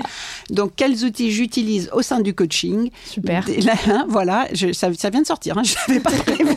j'adore. Euh, la métaphore, métaphore et créativité. En fait, euh, alors il y a l'improvisation. Mhm. On a aussi euh, ce que j'ai fait justement cette semaine avec une personne, euh, utiliser des, des cartes euh, qui ne sont pas des cartes de tarot. On n'est pas dans là, je vais faire peur à tout le monde, je vais faire faire tous les clients potentiels. Mais bon, Non. euh, c'est faire regarder des images, on va dire des images, et faire en sorte presque que l'image réponde à la personne. Ça, en fait, l'idée c'est de toucher les émotions, d'aller euh, chercher euh, ce que ressent la personne, et c'est souvent assez un moment assez magique. Alors ça se fait très ponctuellement, mais euh, mais voilà, c'est À tester. ah, c'est pas à tester, c'est à pratiquer. à pratiquer. Oui, oui, non, ça je le Ah. pratique, ça c'est Mais à l'exception des cartes, je pense que les autres, on l'utilise aussi en DJ. hein. Bien La sûr. créativité, Mm. le- tout ça. Alors ça, c'est un très vaste sujet, parce que quand j'ai mes étudiants de bidiplôme dont je vous parlais, euh, effectivement, quand on leur fait travailler sur euh, leur personnalité, et quand il y a la case créativité, ah non, moi je suis pas créatif, je suis pas artiste, je suis pas machin. Donc on reparle, on redéfinit ce que c'est que la créativité, et en plus je leur fais peur en disant que pour moi c'est une des premières qualités d'un juriste. C'était la leçon de Florence Antilla. La curiosité, la curiosité, la créativité, et du tac au l'ouverture. tac, je dirais, du tac au Florence. tac. Du tac au tac. Dernière question. Et il y en a encore une. Eh oui, ma préférée, si tu devais donner un conseil aux juristes qui souhaitent progresser dans leur carrière, quel serait-il? Ah, pour moi, c'est vraiment la prise de recul, mais c'est s'imposer ça. Et vraiment, si on sent qu'on n'y arrive pas, se, se faire accompagner. C'est parce que la séance de coaching, souvent les gens arrivent, ils disent Ah, Florent, j'ai rien préparé. C'est pas grave. On y va. Est-ce que vous avez pensé entre deux séances? Qu'est-ce qui, qu'est-ce qui a cheminé? Voilà. Donc, c'est c'est pas hésiter à se, se faire accompagner. Je pense qu'il y a un certain nombre de choses que, là, honnêtement, enfin, je suis sûre que j'aurais fait différemment Mhm. si j'avais eu cet, a- un accompagnement. euh, J'ai jamais été coachée hein, avant d'être coach, donc euh, je l'ai été beaucoup en formation, mais et, et on le recommande vivement, Swazik et moi. Oui, puis il y a peut-être un élément de réassurance aussi, c'est que tu as été dans cette fonction, donc Mhm. tu Mhm. connais Mhm. Bien le métier. Mais bien sûr, c'est pour ça qu'effectivement, naturellement, j'accompagne ce, type de, profil. Euh, je connais aussi les ingénieurs parce que j'ai beaucoup travaillé avec eux. Mais euh, c'est vrai qu'un juriste se sent euh, plus entendu.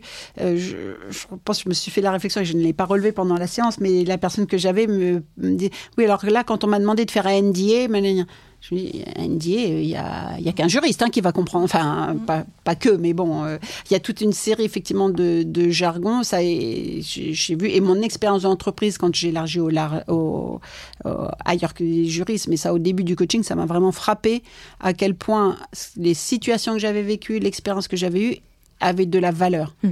Je dis toujours, ma, ma- mon coaching il repose sur trois choses mon expérience professionnelle, ma formation, on va dire, parce que c'est le plus évident, mais mon expérience professionnelle et ma personnalité. C'est vraiment un triptyque et il faut les trois. Enfin, pour moi, il y a des coachs qui sont très jeunes, qui n'ont pas d'expérience de l'entreprise, ils apportent sûrement plein de choses, mais pas la même chose. Moi, tu, tu me- tu- tu me donnes envie de venir faire des sessions de coaching. Ah, bah alors, allez, allez, il y aura un code promo pour euh, Parole de juriste. Ah, super Je vous tiens au courant pour ce code promo.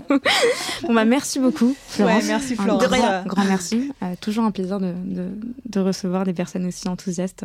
Ah, moi j'ai plein de questions encore, mais bon. Ah ben, oh, allez, je suis pas partie encore. On est en retard, Non, non, mais c'est pour ça que non, je, voulais dire en aparté. je suis sûre que cette conversation continuera dans, dans un autre contexte.